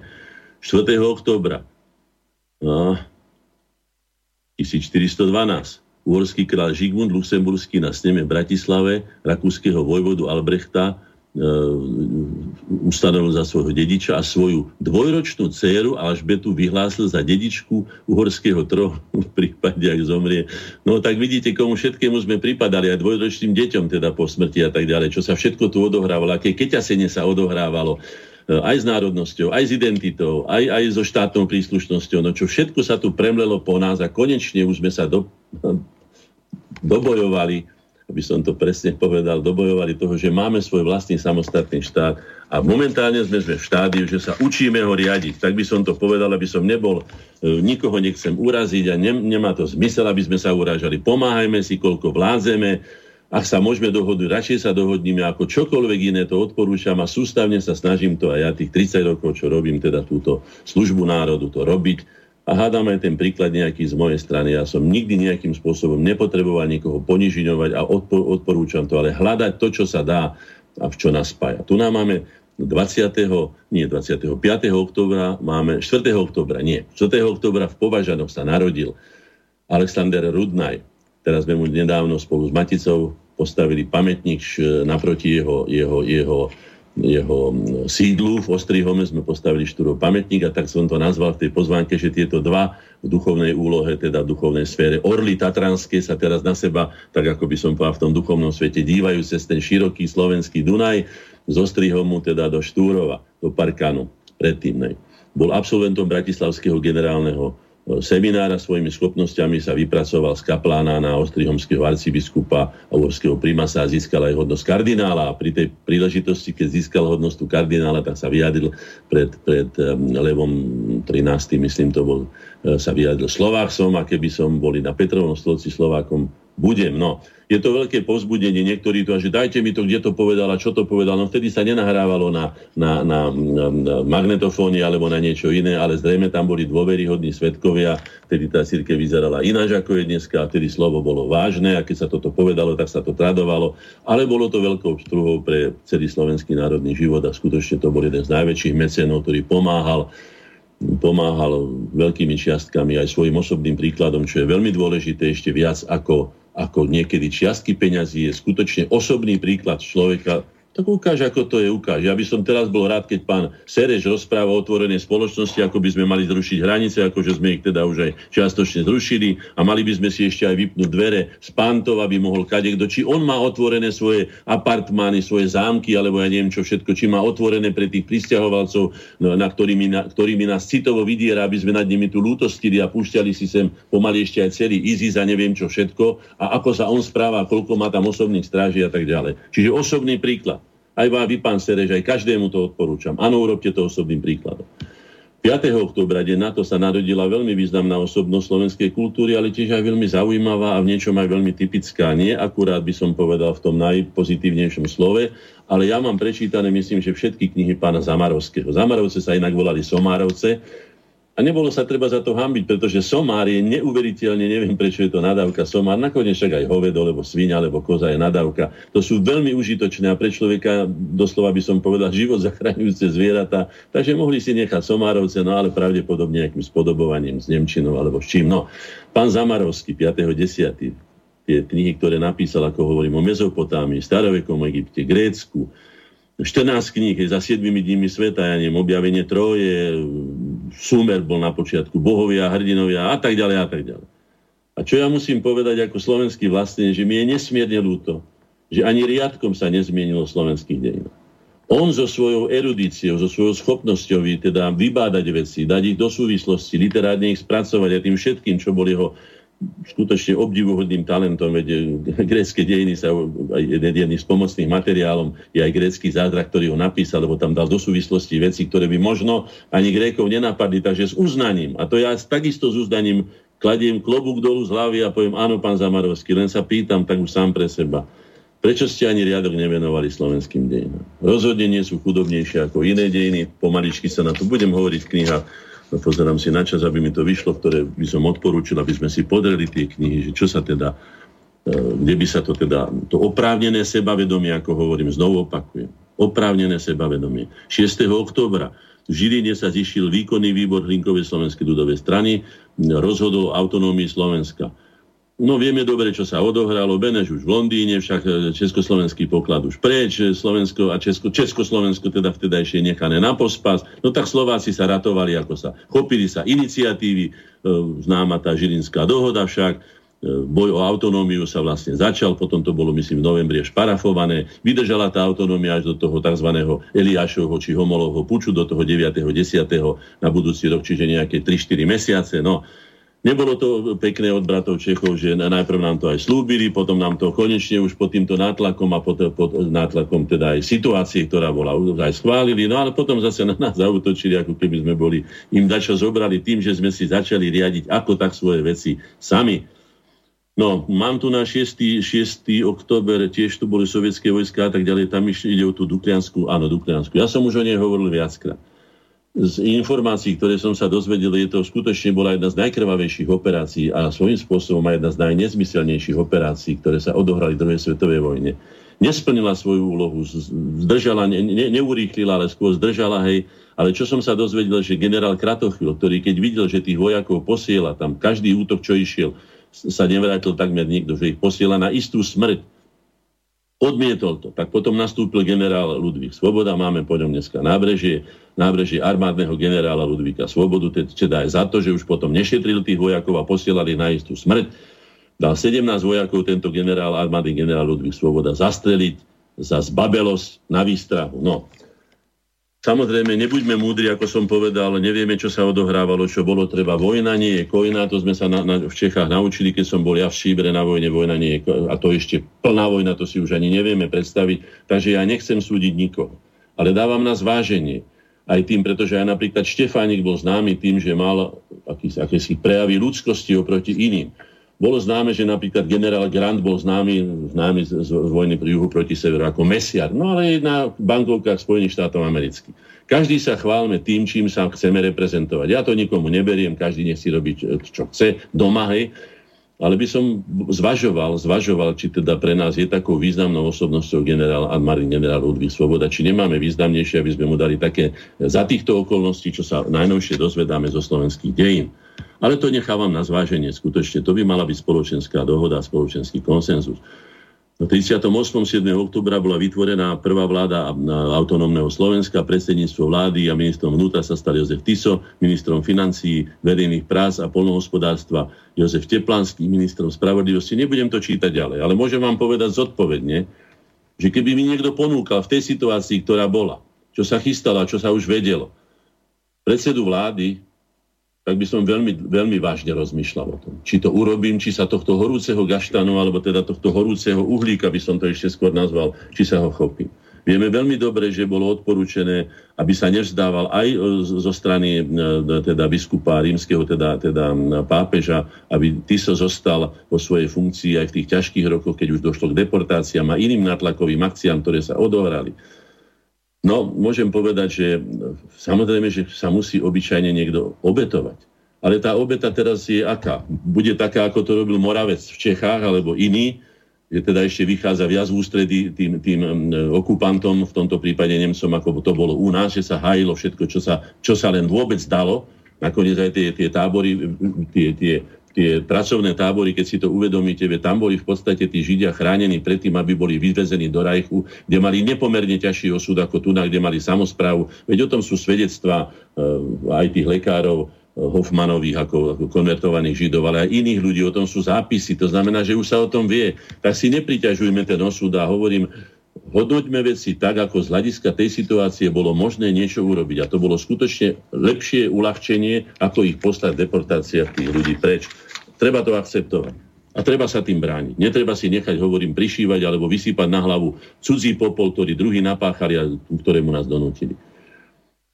Predvolebné sluby.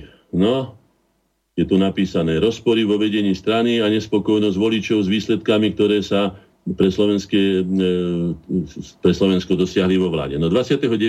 roku 1929 8. októbra sa HSLS Jozef Tiso a Ludovít Labaj e, podali demisiu. Dôvodom proti, bol protest proti výsledkom procesu s Vojtechom Tukom a to vieme, čo to bolo, hej, tých 15 rokov, čo dostal akože za vlasti zradu, keď si dovolil spochybniť, že teda je to už na veky vekov podpísané, to Československo, že po desiatich rokoch sme mali zvážiť, nakoľko je dodržiavané tie veci, ktoré nám boli slúbené, deklarácia Martinská, najmä Pittsburghská dohoda a tak ďalej a tak ďalej. Oni sa teda vzdali a na protest odišli z vlády. Zase je tam boj o, o identitu Slovensku, aby sme si mohli svoje veci riadiť sami. 9.10.1938 v Komáren sa začali rokovania medzi Československom a Maďarskom. Pamätáme si, že tie rokovania samozrejme boli urobené tak, to sa tak robí, na to nás pán doktor Deák nás veľmi o tom poučil, hej. Žiadali Maďari nesplniteľné. Nesplniteľné to sa nedalo splniť a potom vyhlásili, že sa nedá dohodnúť a že treba urobiť e, arbitráž, teda že cudzí o nás rozhodnú. Čo mali robiť Slováci, už neviem, teda v tej situácii, ktorá bola, súhlasili a rozhodli teda, že veľmoci rozhodne o tom, že príjmeme ich e, rozhodnutie bez výhrad. No môžem povedať za seba aj teraz, že je to skutočne ponižujúce, keď musí o nás rozhodovať niekto tretí a my musíme sa s tým uspokojiť, akokoľvek to dopadne. 10. oktobra 1849 e, vo Viedni e, sa stočlená slovenská delegácia teda odovzdala panovníkovi petíciu s požiadavkami vytvorenia slovenskej korunnej krajiny. Panovník vyhlásil, že urobí všetko vo veci, čo je v jeho silách a čo smeruje k šťastiu žiadateľov. No ani nás nenazval teda slovenským národom, ale žiadateľov. Sluby sa slubujú, nespoliehajme sa na to nikdy. Poďme ďalej.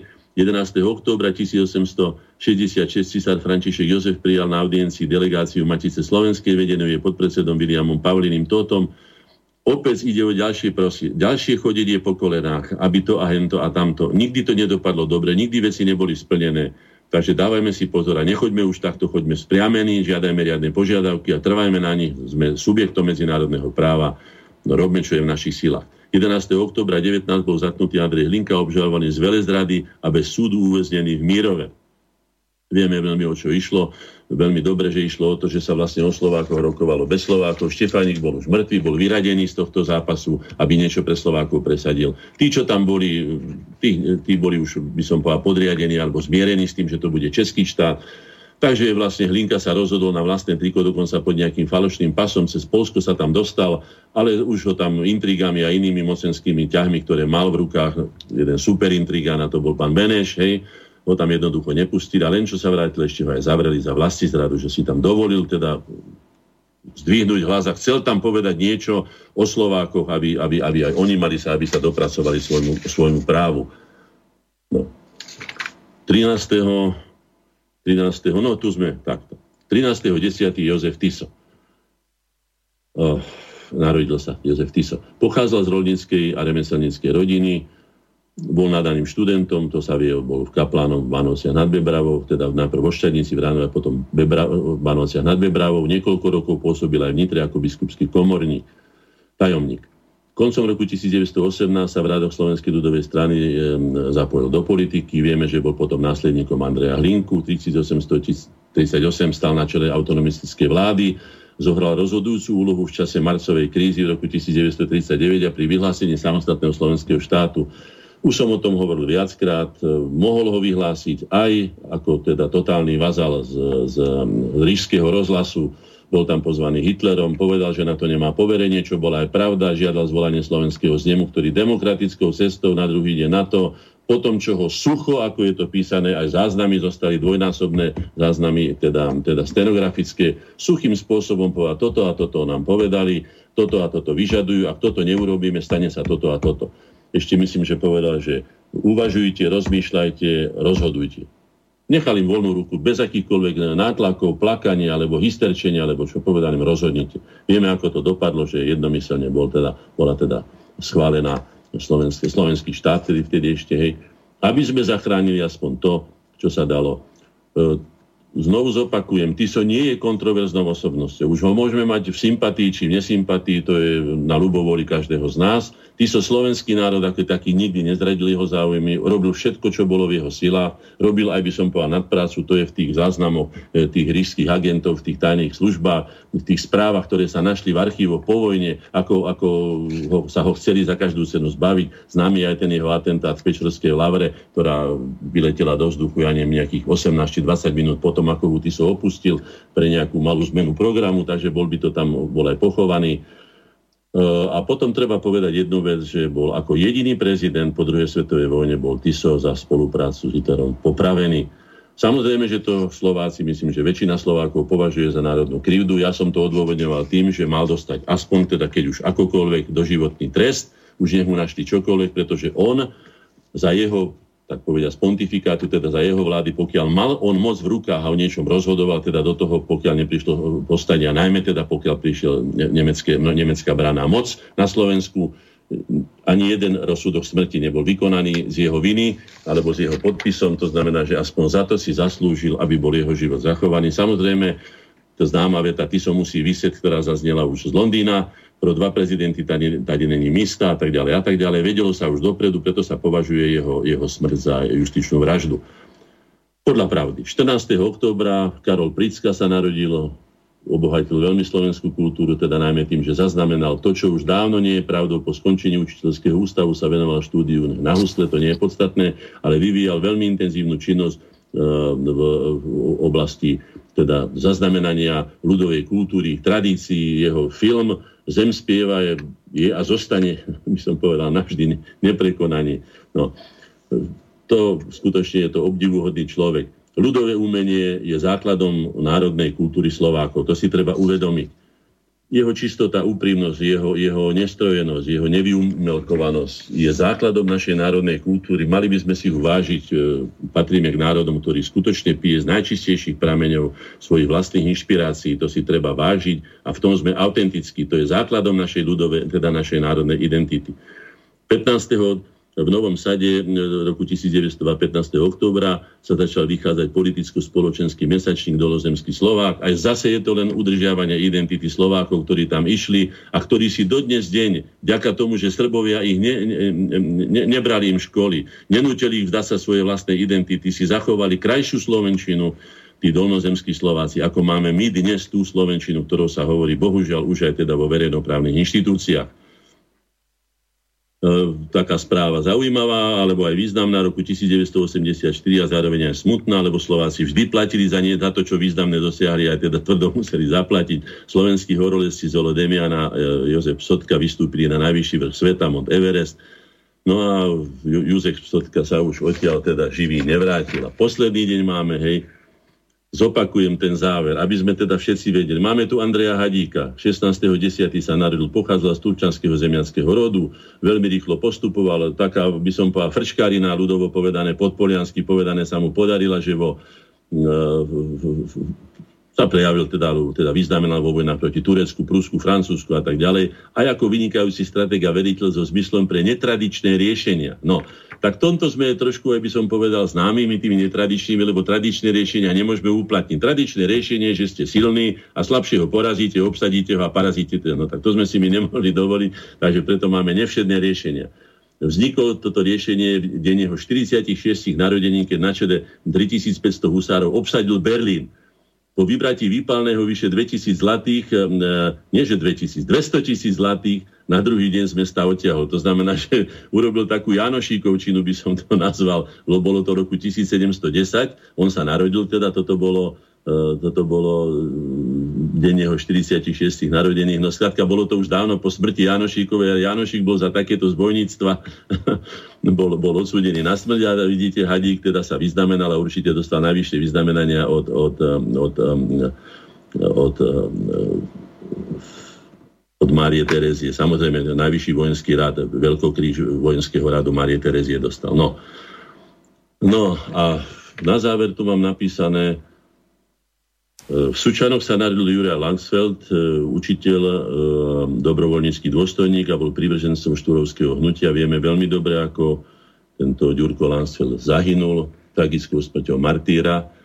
A na záver som si napísal, celé svoje dejiny sme bojovali o svoju národnú slovenskú identitu. Tak si ju vážme a všetko, čo je v nej hodné nasledovania, nasledujme to, čo sme sa, veď my sme sa už ospravedlňovali, kade komu nám sa ešte, nepamätám si, že by sa Slovákom niekto bol ospravedlnil. A keď už hovoríme o dobrých vzájomných vzťahoch, patrí sa v slušnej spoločnosti, aby sa, keď sa ospravedlní jeden, povedal aj ten druhý, brate, čo sme si, to sme si, čo sme si urobili, začneme nové vzťahy, ospravedlňujem sa aj tebe. To sme sa my nedožili. Takže nech nám nikto nedáva morálne súdy. Konec. No fajn. Ideme si zahrať teraz e, pesničku, alebo ideme pokračovať? Čo nám No neviem, koľko máme času. No momentálne máme 18.50. No poďme, poďme ďalej pokračovať, ak vydržia. No, poďme sa vrátiť tej identite, alebo teda poďme k tomu, čo je to vlastne identita. Identita je prirodzené a bytostné stotožnenie sa s menom, dejinami, kultúrnou, a ďalšími hodnotami spoločenstva, ktorého sme organickou súčasťou. Tvorí podstatu najvlastnejšieho dedistva každého človeka, ale aj národov a ich spoločenstiev. Tento typický a nezameniteľný genetický, kultúrny a civilizačný kód tvorí aj prirodzený základ osobnostnej integrity subjektu a jeho charakteru. Osobnostnej integrity. Vieme, čo je to osobnostná integrita. To poznáme z fotbalu, z hokeja, poznáme to z učenia, poznáme to zo stresových situácií, Človek, ktorý stratí osobnú integritu, ktorý sa rozsype na kúsky, teda zneistie sa, už je dopredu osúdený na zánik. Preto nás oni sa snažia zbaviť osobnej in, teda identity, pretože je aj veľmi dôležitou súčasťou osobnej integrity. Keď človek vie, čím je, má svoje sebavedomie, ako o tom hovorím, tak ďaleko viac dosiahne ako ten človek, ktorý je už dopredu roztrasený alebo sa hambi. Preto je to vnúcovanie, za polské ťaženie, za deportácia, sústavne nám vnúcujú.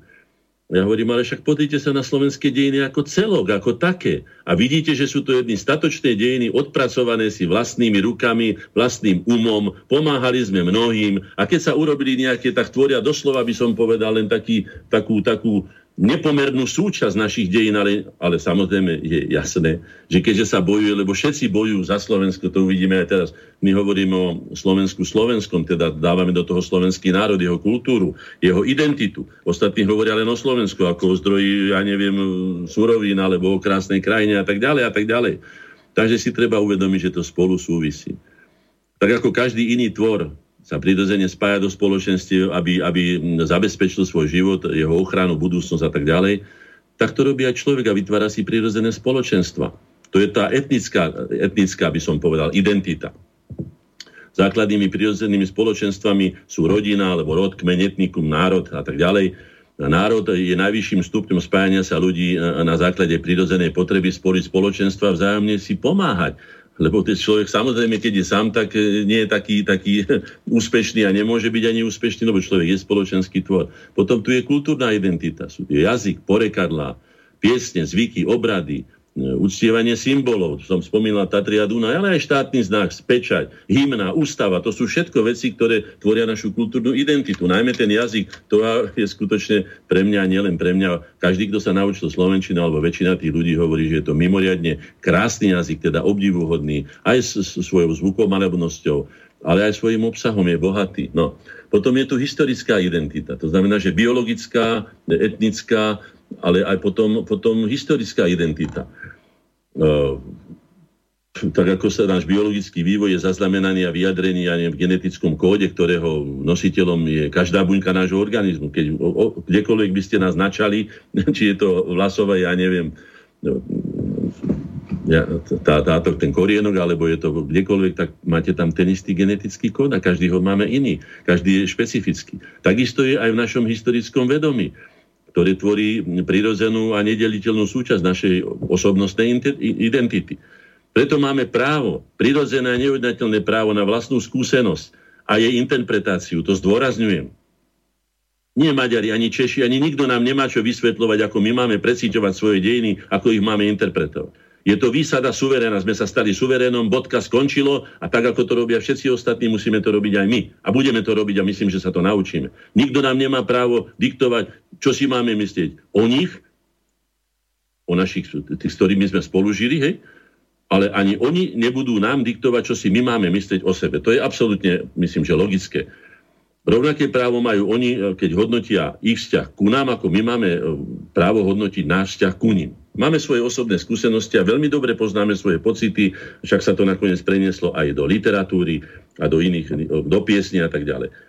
Preberať cudzími interpretáciu našich pocitov, skúseností, vedomostí a hodnotení je okrem iného prejavom vzdávania sa svojho prirodzeného práva vyplievajúceho z našej osobnostnej teda identity, ako som už povedal. To je naše sveté právo. Právo na osobitosť, právo na vlastnú identitu. Aj každý kvet má inú vôňu, alebo aj iné tvary. Každé jablko má inú chuť. Je to fakt a zároveň je to aj právo. Tisícročia a možno aj, aj milióny rokov e, sa snažili a spolu teda na tom pracovali e, určité spoločenstva, či rastlinné, alebo, alebo, alebo ľudské, hej, e, potom spolu s prírodou, ktorá to tak, ako sa oni vytvorili, buď akceptovala, alebo zanikli, alebo neakceptovala. No a to, čo už zostalo, by sme do toho nemali vpúšťať všelijaké, ako som to povedal, tie, tie e, protiprirodzené alebo neprirodzené experimenty, kde si niekto vymyslí, ako by ľudia sa mali správať, čo by mali vyznávať, ako by sa, čo by mali ako hodnotiť a tak ďalej. E, a to obrovské, až nepredstaviteľné úsilie vytvára bohatstvo toľkých fóriem života, že, že sa to ani, hádam, nedá ani spočítať. Kto má právo neakceptovať túto skutočnosť a vnúcovať životu a svetu svoju iba čisto osobnú predstavu o tom, ako by to chcel mať on, experimentátor či manipulátor s prírodzenosťou. Kto má to právo, hej? Už z tohto faktu vyplýva, že žiaden jednotlivec svoje predstavy nemá právo vnúcovať systému života a sveta, ktorom my tvoríme teda, ktorý jednak sa tvoril miliardy rokov a ktorý, ktorého my tvoríme len, len malú súčasť. Ako sme sa vlastne identifikovali? Samozrejme mnoho razy v mnohých eh, dokumentoch, ako som to už aj citoval veľa razy, ale vzal som si preambulu ústavy súčasného slovenského štátu Slovenskej republiky. My, národ slovenský, vychádzajúc z prirodzeného práva národov na seba určenie. Áno, je to prirodzené právo, som rád, že sa zakodifikovalo teda aj do medzinárodného práva, že je takto akceptované. Veď kto má iný rozhodovať, pokiaľ nie je o, nejaké vzťahy otrocké, že teda pán môže všetko, otrok nesmie nič. Takže vychádzame z prirodzeného práva na seba určenie. Hlava prvá hovorí, o čo hovorí o nás. Že Slovenská republika je zvrchovaný demokratický a právny štát, a štátna moc, to je článok 2, vychádza z občianstva, teda od občanov, ktorí ju vykonávajú buď prostredníctvom svojich volených zástupcov, alebo ho vy, e, vykonávajú priamo. No to nemáme dotiahnuté, ešte to si musíme vyriešiť, pretože viem, že už bola jedna z interpretácií, myslím, ústavného súdu o tom, že, že referendum ako teda vrchol priamej demokracie nie je záväzné pre poslancov Národnej rady Slovenskej republiky.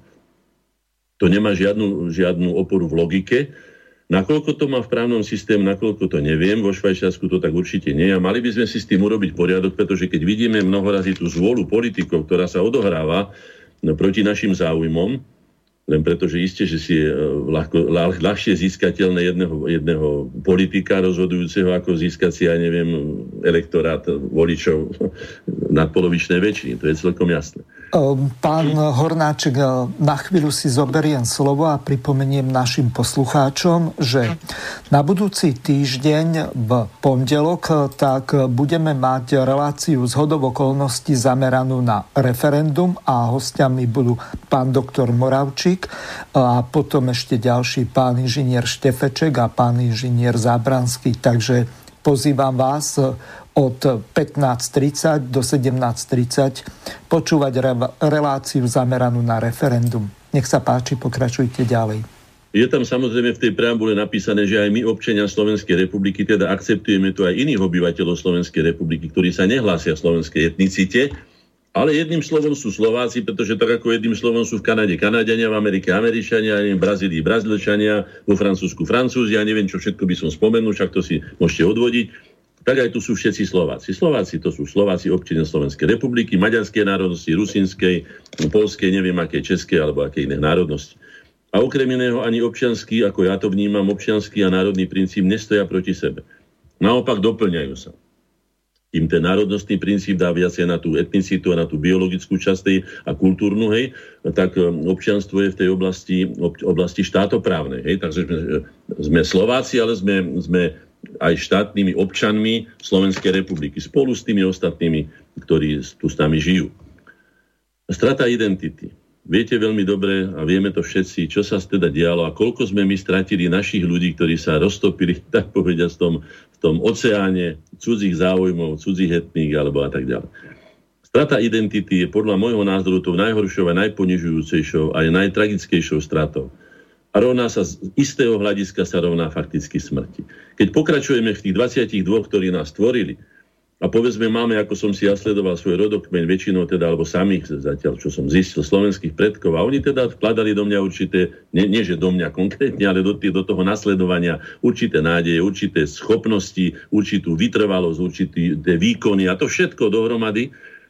No a teraz tá strata identity, keď sa stratím, že mne je vlastne jedno, čím som. Hej? Ja to považujem, že je to zrada na samom sebe a aj na tom spoločnom vývoji osobne. Ale to nech si vyrieši každý sám, do toho ja osobne nebudem siahať. Je to výsadné pre každého človeka. Nakoľko si túto, túto ako som to povedal, toto naše naj, najvnútornejšie dedičstvo, na, no, ani iné nemáme, veď sme sa narodili takí, akí sme. No, tak keď tým pohreda, tak to je jeho osobná vec, ale rozhodne tým nezískava podľa mňa. Možno krátkodobo on, ale potom už jeho deti Poznám tie mnohé výpovede aj Slovákov žijúcich v zahraničí, ktorí mi povedia, ja už tu zostanem len cudzincom, ja už nikdy tu nebudem doma. Je to, potom to človek najmä na staršie kolena veľmi vníma ako, ako, ako, ako veľmi citlivo.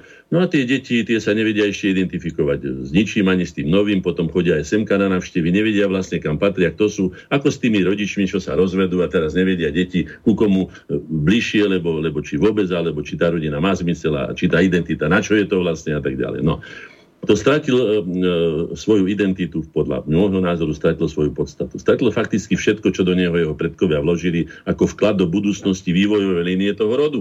Hej? Inak vieme, že aj morfologicky je to iné. Je pravdou, že Škóti sú iní ako napríklad, ja neviem, koho by som ako Korzičani. napríklad, no aby som to dal do kontrapunktu, alebo Španieli. No. Že sa to aj prenáša v tej morfológii. Keď už niekto vymení ten krátkodobý, ten jednogeneračný zisk za spoločné úsilie 22 generácií, hovorím, to je otázkou svedomia každého jedného človeka. Takýto egoistický, by som povedal, prospechársky e, postoj k vlastnej identite v podstate podporuje vždy cudzích ľudí. Cudzích. Mnohí naši Slováci Slovenskou, e, Slovákmi ako takými e, je podporené už, už Austrália, ja neviem, Južná Amerika, Amerika teda špeciálne veľa. Všetko sa to tam stratilo a už ich deti a detné deti sa nevracajú naspäť. Um, je to škoda. No. Samozrejme, že zažili sme aj veľmi násilné zbavovania identity. Aj na vlastnom území. Známe to pod tým cuius regio, eius religio, koho, koho, ja neviem, náboženstvo. Koho pánstvo, toho náboženstvo. No, treba aj tak, áno, však to vieme je, sú tu také príklady, tu budem citovať z knižky pána profesora Ďuricu, lebo o tomto nemám také, také informácie, ale tu píše do, doslova takto, že ani osobná svetosť, vrcholný to stupen dokonalosti v nasledovaní Krista nevyníma človeka spod toho všeobecného rizika historicky pomíleného konania. Ináč by v úvozovkách anielský doktor svätý Tomáš Akvinský nebol mohol povzbuzovať vládárov, aby pálili tvrdošíny heretikov, a jemno, jemnocitný mystik svätý Bernard nikdy by nebol vyslovil neuveriteľný ortil proti lužickým strbom počas, to bolo tej druhej križackej výpravy roku 1147, keď povedal jasne, alebo krst, alebo vyhubiť, no, vyhľadiť, vykinožiť, no, už akokoľvek to z tej latinčí preložíme. Je to strašné. Toto sa udievalo. Takže boli sme toho, napriek tomu vidíte, sme tu na. Nucovali nám už rôzne totožnosti. Avarskú, Uhorskú, Mongolskú, Čechoslovakistickú, internacionalistickú, ja neviem, komunistickú, teraz internacionalistickú, kapitalistickú, eurocentristickú, eurouniast, ja už neviem, aké všelijaké nám boli tu nám núkané. Globalistickú. Áno, vždycky o, nie, o, o niekoho prídeme, hej, ale treba sa zamerať na to, ja hovorím, na, na ten zdravý stred, na to zdravé jadro národa, a nelamentovať nad tými stratami, lebo tie sú zrejme na každej strane, ale, ale chrániť to, čo máme. Hej? aby sme si uchránili to, čo je pre nás eh, dôležité. Teraz prichádzajú aj také, také novodobé všelijaké eh, útoky na to.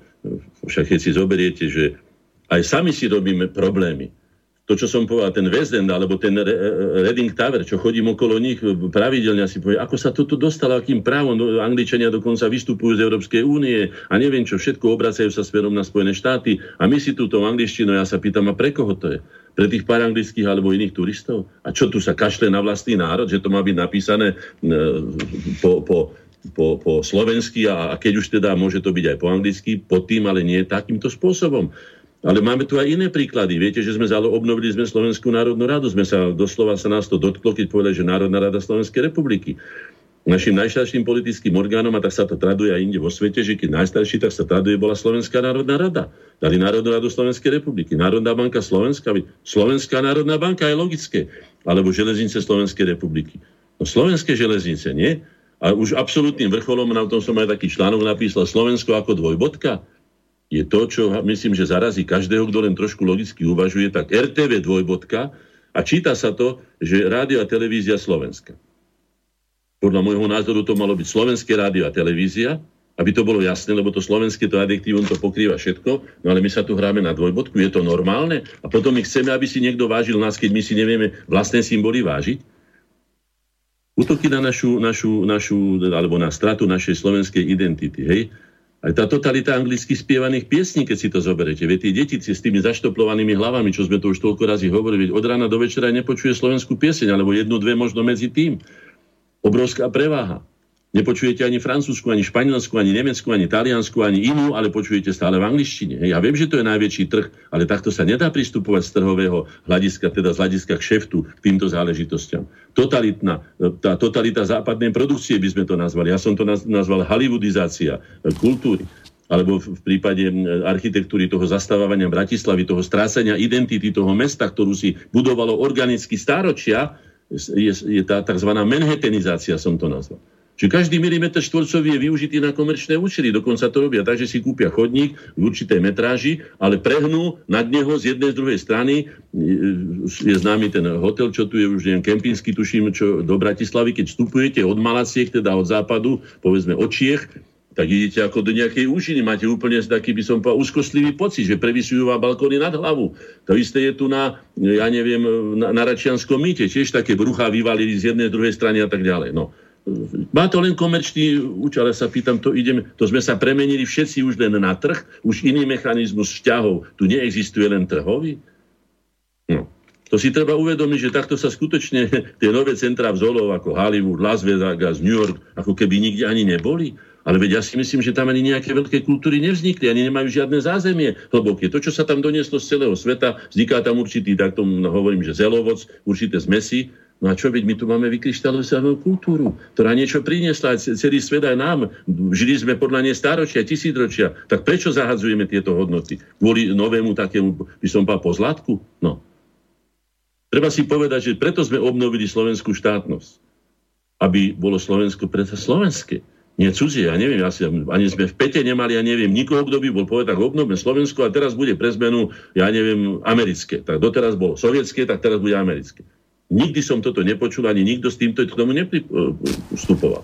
Ako som povedal, som za to, aby každý bol se, sám sebou. Ja tú identitu uznávam, pretože skúste si za, uh, prekrížiť, ja neviem, alebo hodiť do jedného mixera feferonku, ja neviem, s jablkom a potom so zemiakom, no len toto, čo mi napadlo na rýchlo. Ja, čo z toho máte?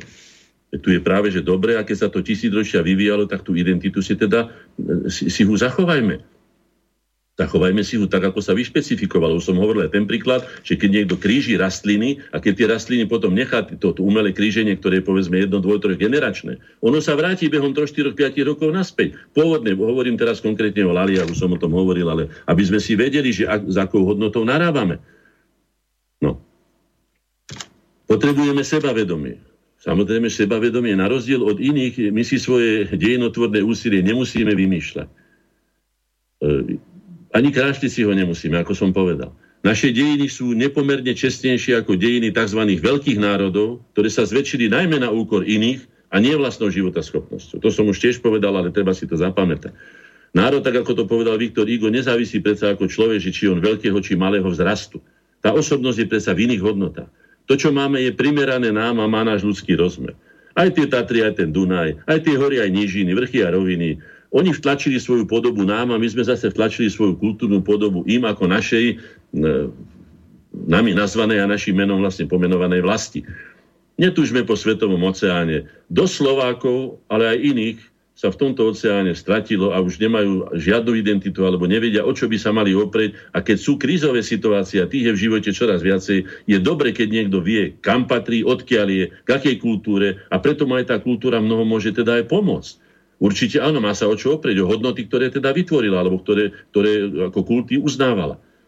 Poznávajme smet, cestujme. Ja nie som za to, aby sme sa tu zatvárali. Stretávajme sa s inými. Ale vráťme sa domov, aspoň väčšina z nás, do vlasti. Už konečne teda slobodnej vlasti, alebo najslobodnejšie zo všetkých tých období, ktoré ja osobne poznám. Nie iba ako suchá ratoles, alebo ako vyžitý, vytrápený a ja neviem, už, už, už minutí ľudia vyhasnutí. Hej. Donesme skúsenosti, aby sme z našej síly a života schopnosti rástli my, ale nie iní už si skutočne uvedome, že je povinnosťou, je to zákon, zákon, je to put, je to v podstate e, put seba záchovy. Veď musíme sa starať o seba. My si nemôžeme dovoliť sa rozdávať do nekonečna iným národom, ktoré nás ne, prevyšujú. No. Treba si povedať, že sme, ako som už povedal, dedičmi obrovského historického bohatstva. To, čo dneska je Slova, Slovenskom, veď Slováci a naši predkovia teda osídlili väčšinu panónie, o tom sú dneska dôkazy, stačí si prečítať knižky, ktoré, ktoré o tom dokazujú.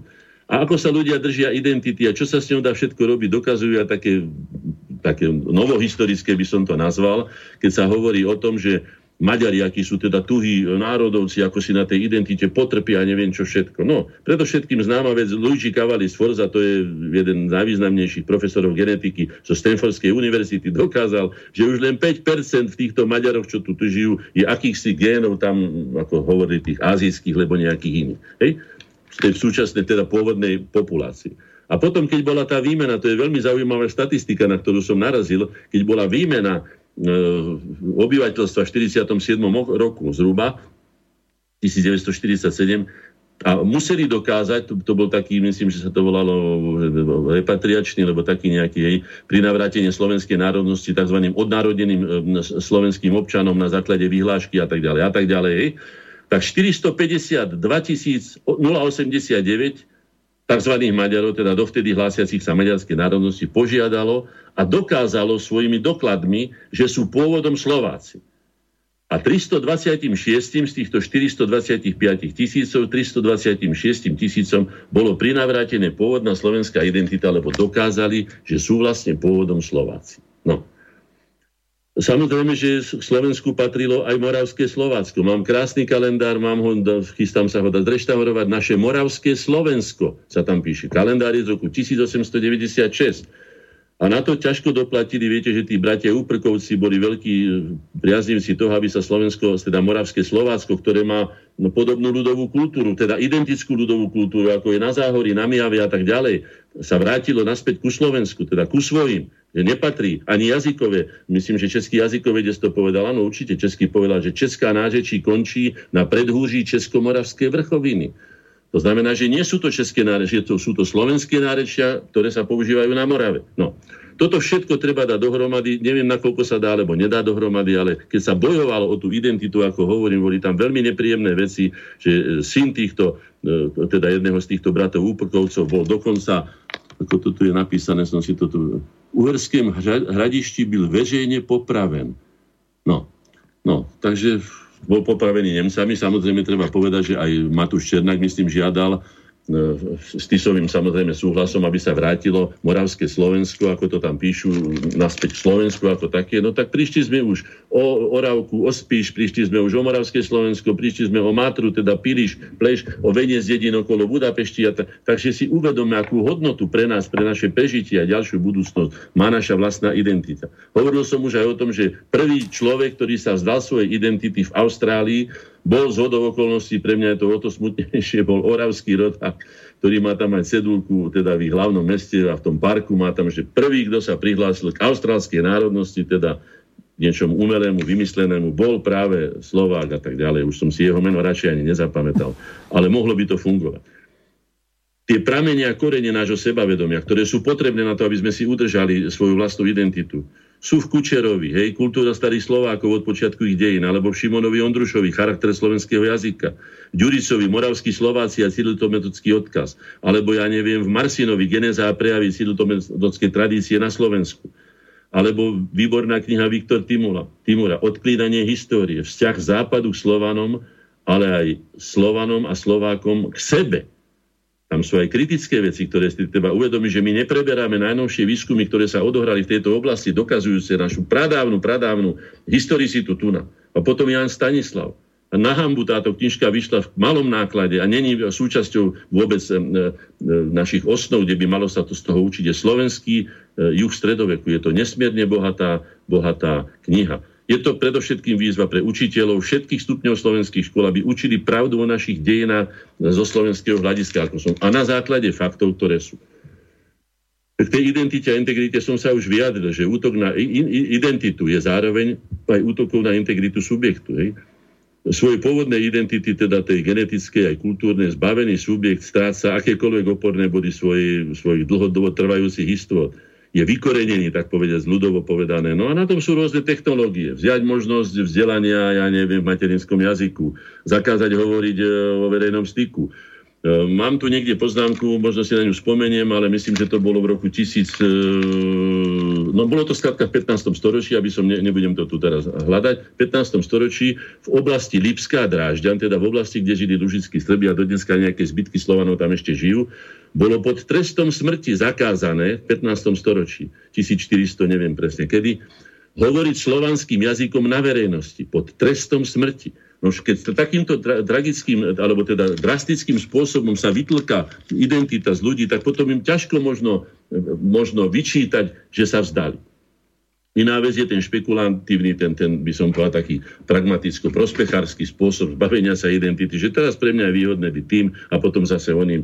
No ja osobne týmto ľuďom neviem, či tí ľudia iní, ale ja k týmto ľuďom veľkú ústu nemám. Lebo je to neúcta ich predovšetkým tej vývojovej línii, ktorú zastupujú a ktorej pokračujú. A keď títo ľudia sa k tomu tak stávajú, tak to je ich vec.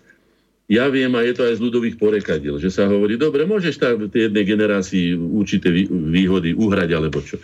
Ale ja osobne si myslím, že radšej zmilím o suchom chlebe, ako znemilím o masle a mede, ako sa hovorí.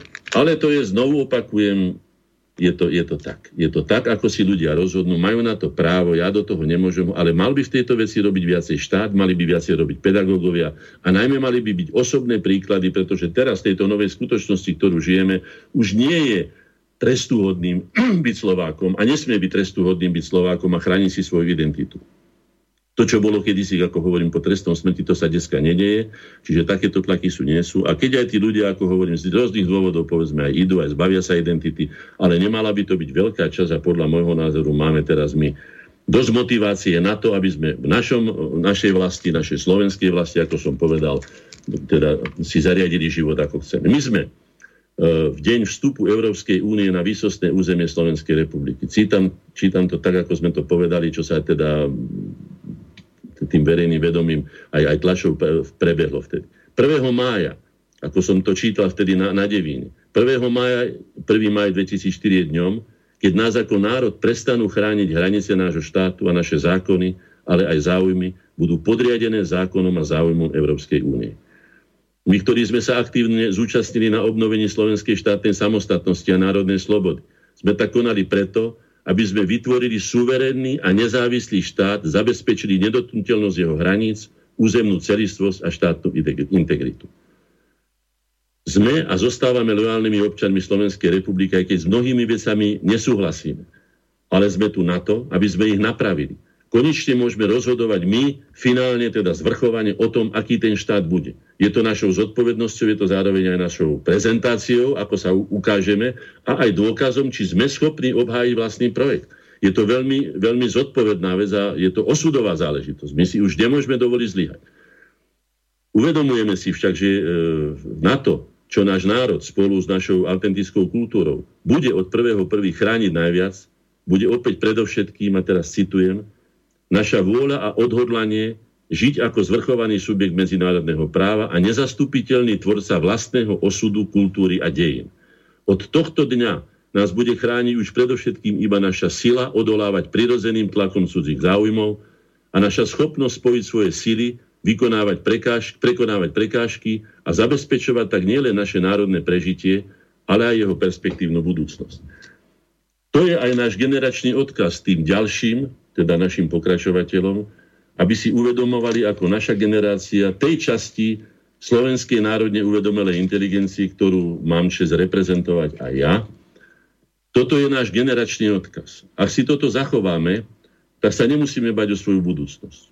Veľké štáty majú svoje veľké problémy, vieme veľmi dobre, že aj s tým miešaním obyvateľstva to nie je také rúžové, že ako skončil projekt multikulty, ako už sa o ňom ako tak nespieva e, medovým hlaskom, ako sme to ešte pred rokom, pred dvomi, pred tromi. Už vidíme, aké prírodzené procesy, teda e, následky prichádzajú.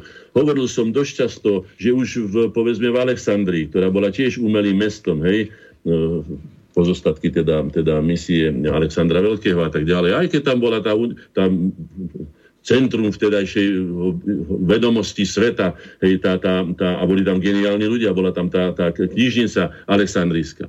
Napriek tomu tam úplne k primitívnym, e, by som povedal, sporom medzi etnikami prichádzalo, pretože keď tie etnika nadobudli určitú by som povedal, spoločenskú váhu, určitú početnosť, hej, tak si začali presadzovať svoj osobný záujem, boli si bližší. Tak ako sú vrabce vrabci bližší, vrabcom bližší, síkorky sú bližšie síkorkám, vrani majú iné záujmy, ja neviem, kto všetko, sokoly zase iné a tak ďalej a tak ďalej.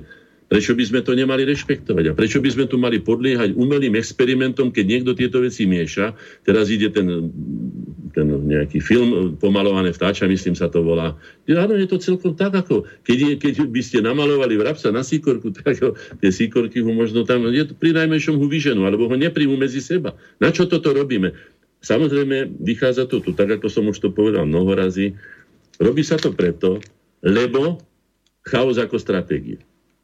Niekto tu chce spôsobiť chaos, aby mohol z toho, celkom by som povedal, vypočítavo, vypočítavo ťažiť. Spomínam si už na jednu z tých doktrín, ktorá platila povedzme v Rakúsko-Horskej ríši. Neviem, či to bol Ferenc Joška ako najdlhšie vládnúci habsburský panovník alebo niekto iný, ale na tom nezáleží. Ja sa ho pýtal, že ako to tu ako ukočíruje v tom Rakúsko-Horsku, v tej, tej habsburskej ríši. A že no, keď ma nahnevajú, alebo keď ma ne, títo Maďari čosi, tak na nich pošlem Srbov, a keď tí, tak zase na nich hentých a potom zase tamtých, na tamtých a tak ďalej. No. To je to veľmi, zle sa to počúva, nielen, že v skutočnosti, čo to znamenalo, hej?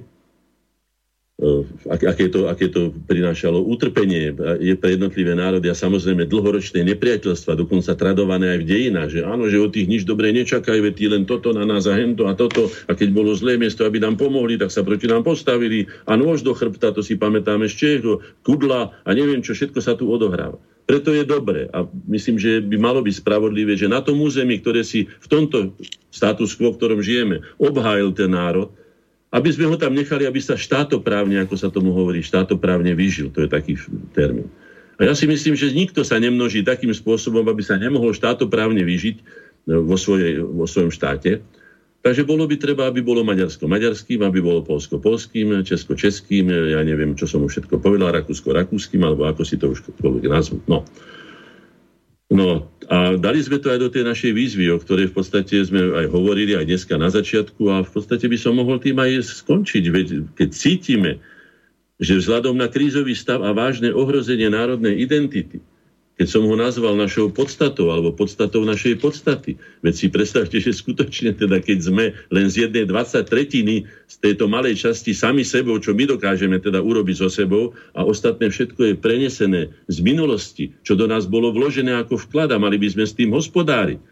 Že je to teda naš, naš, naše najvlastnejšie, skutočne najvlastnejšie dedictvo.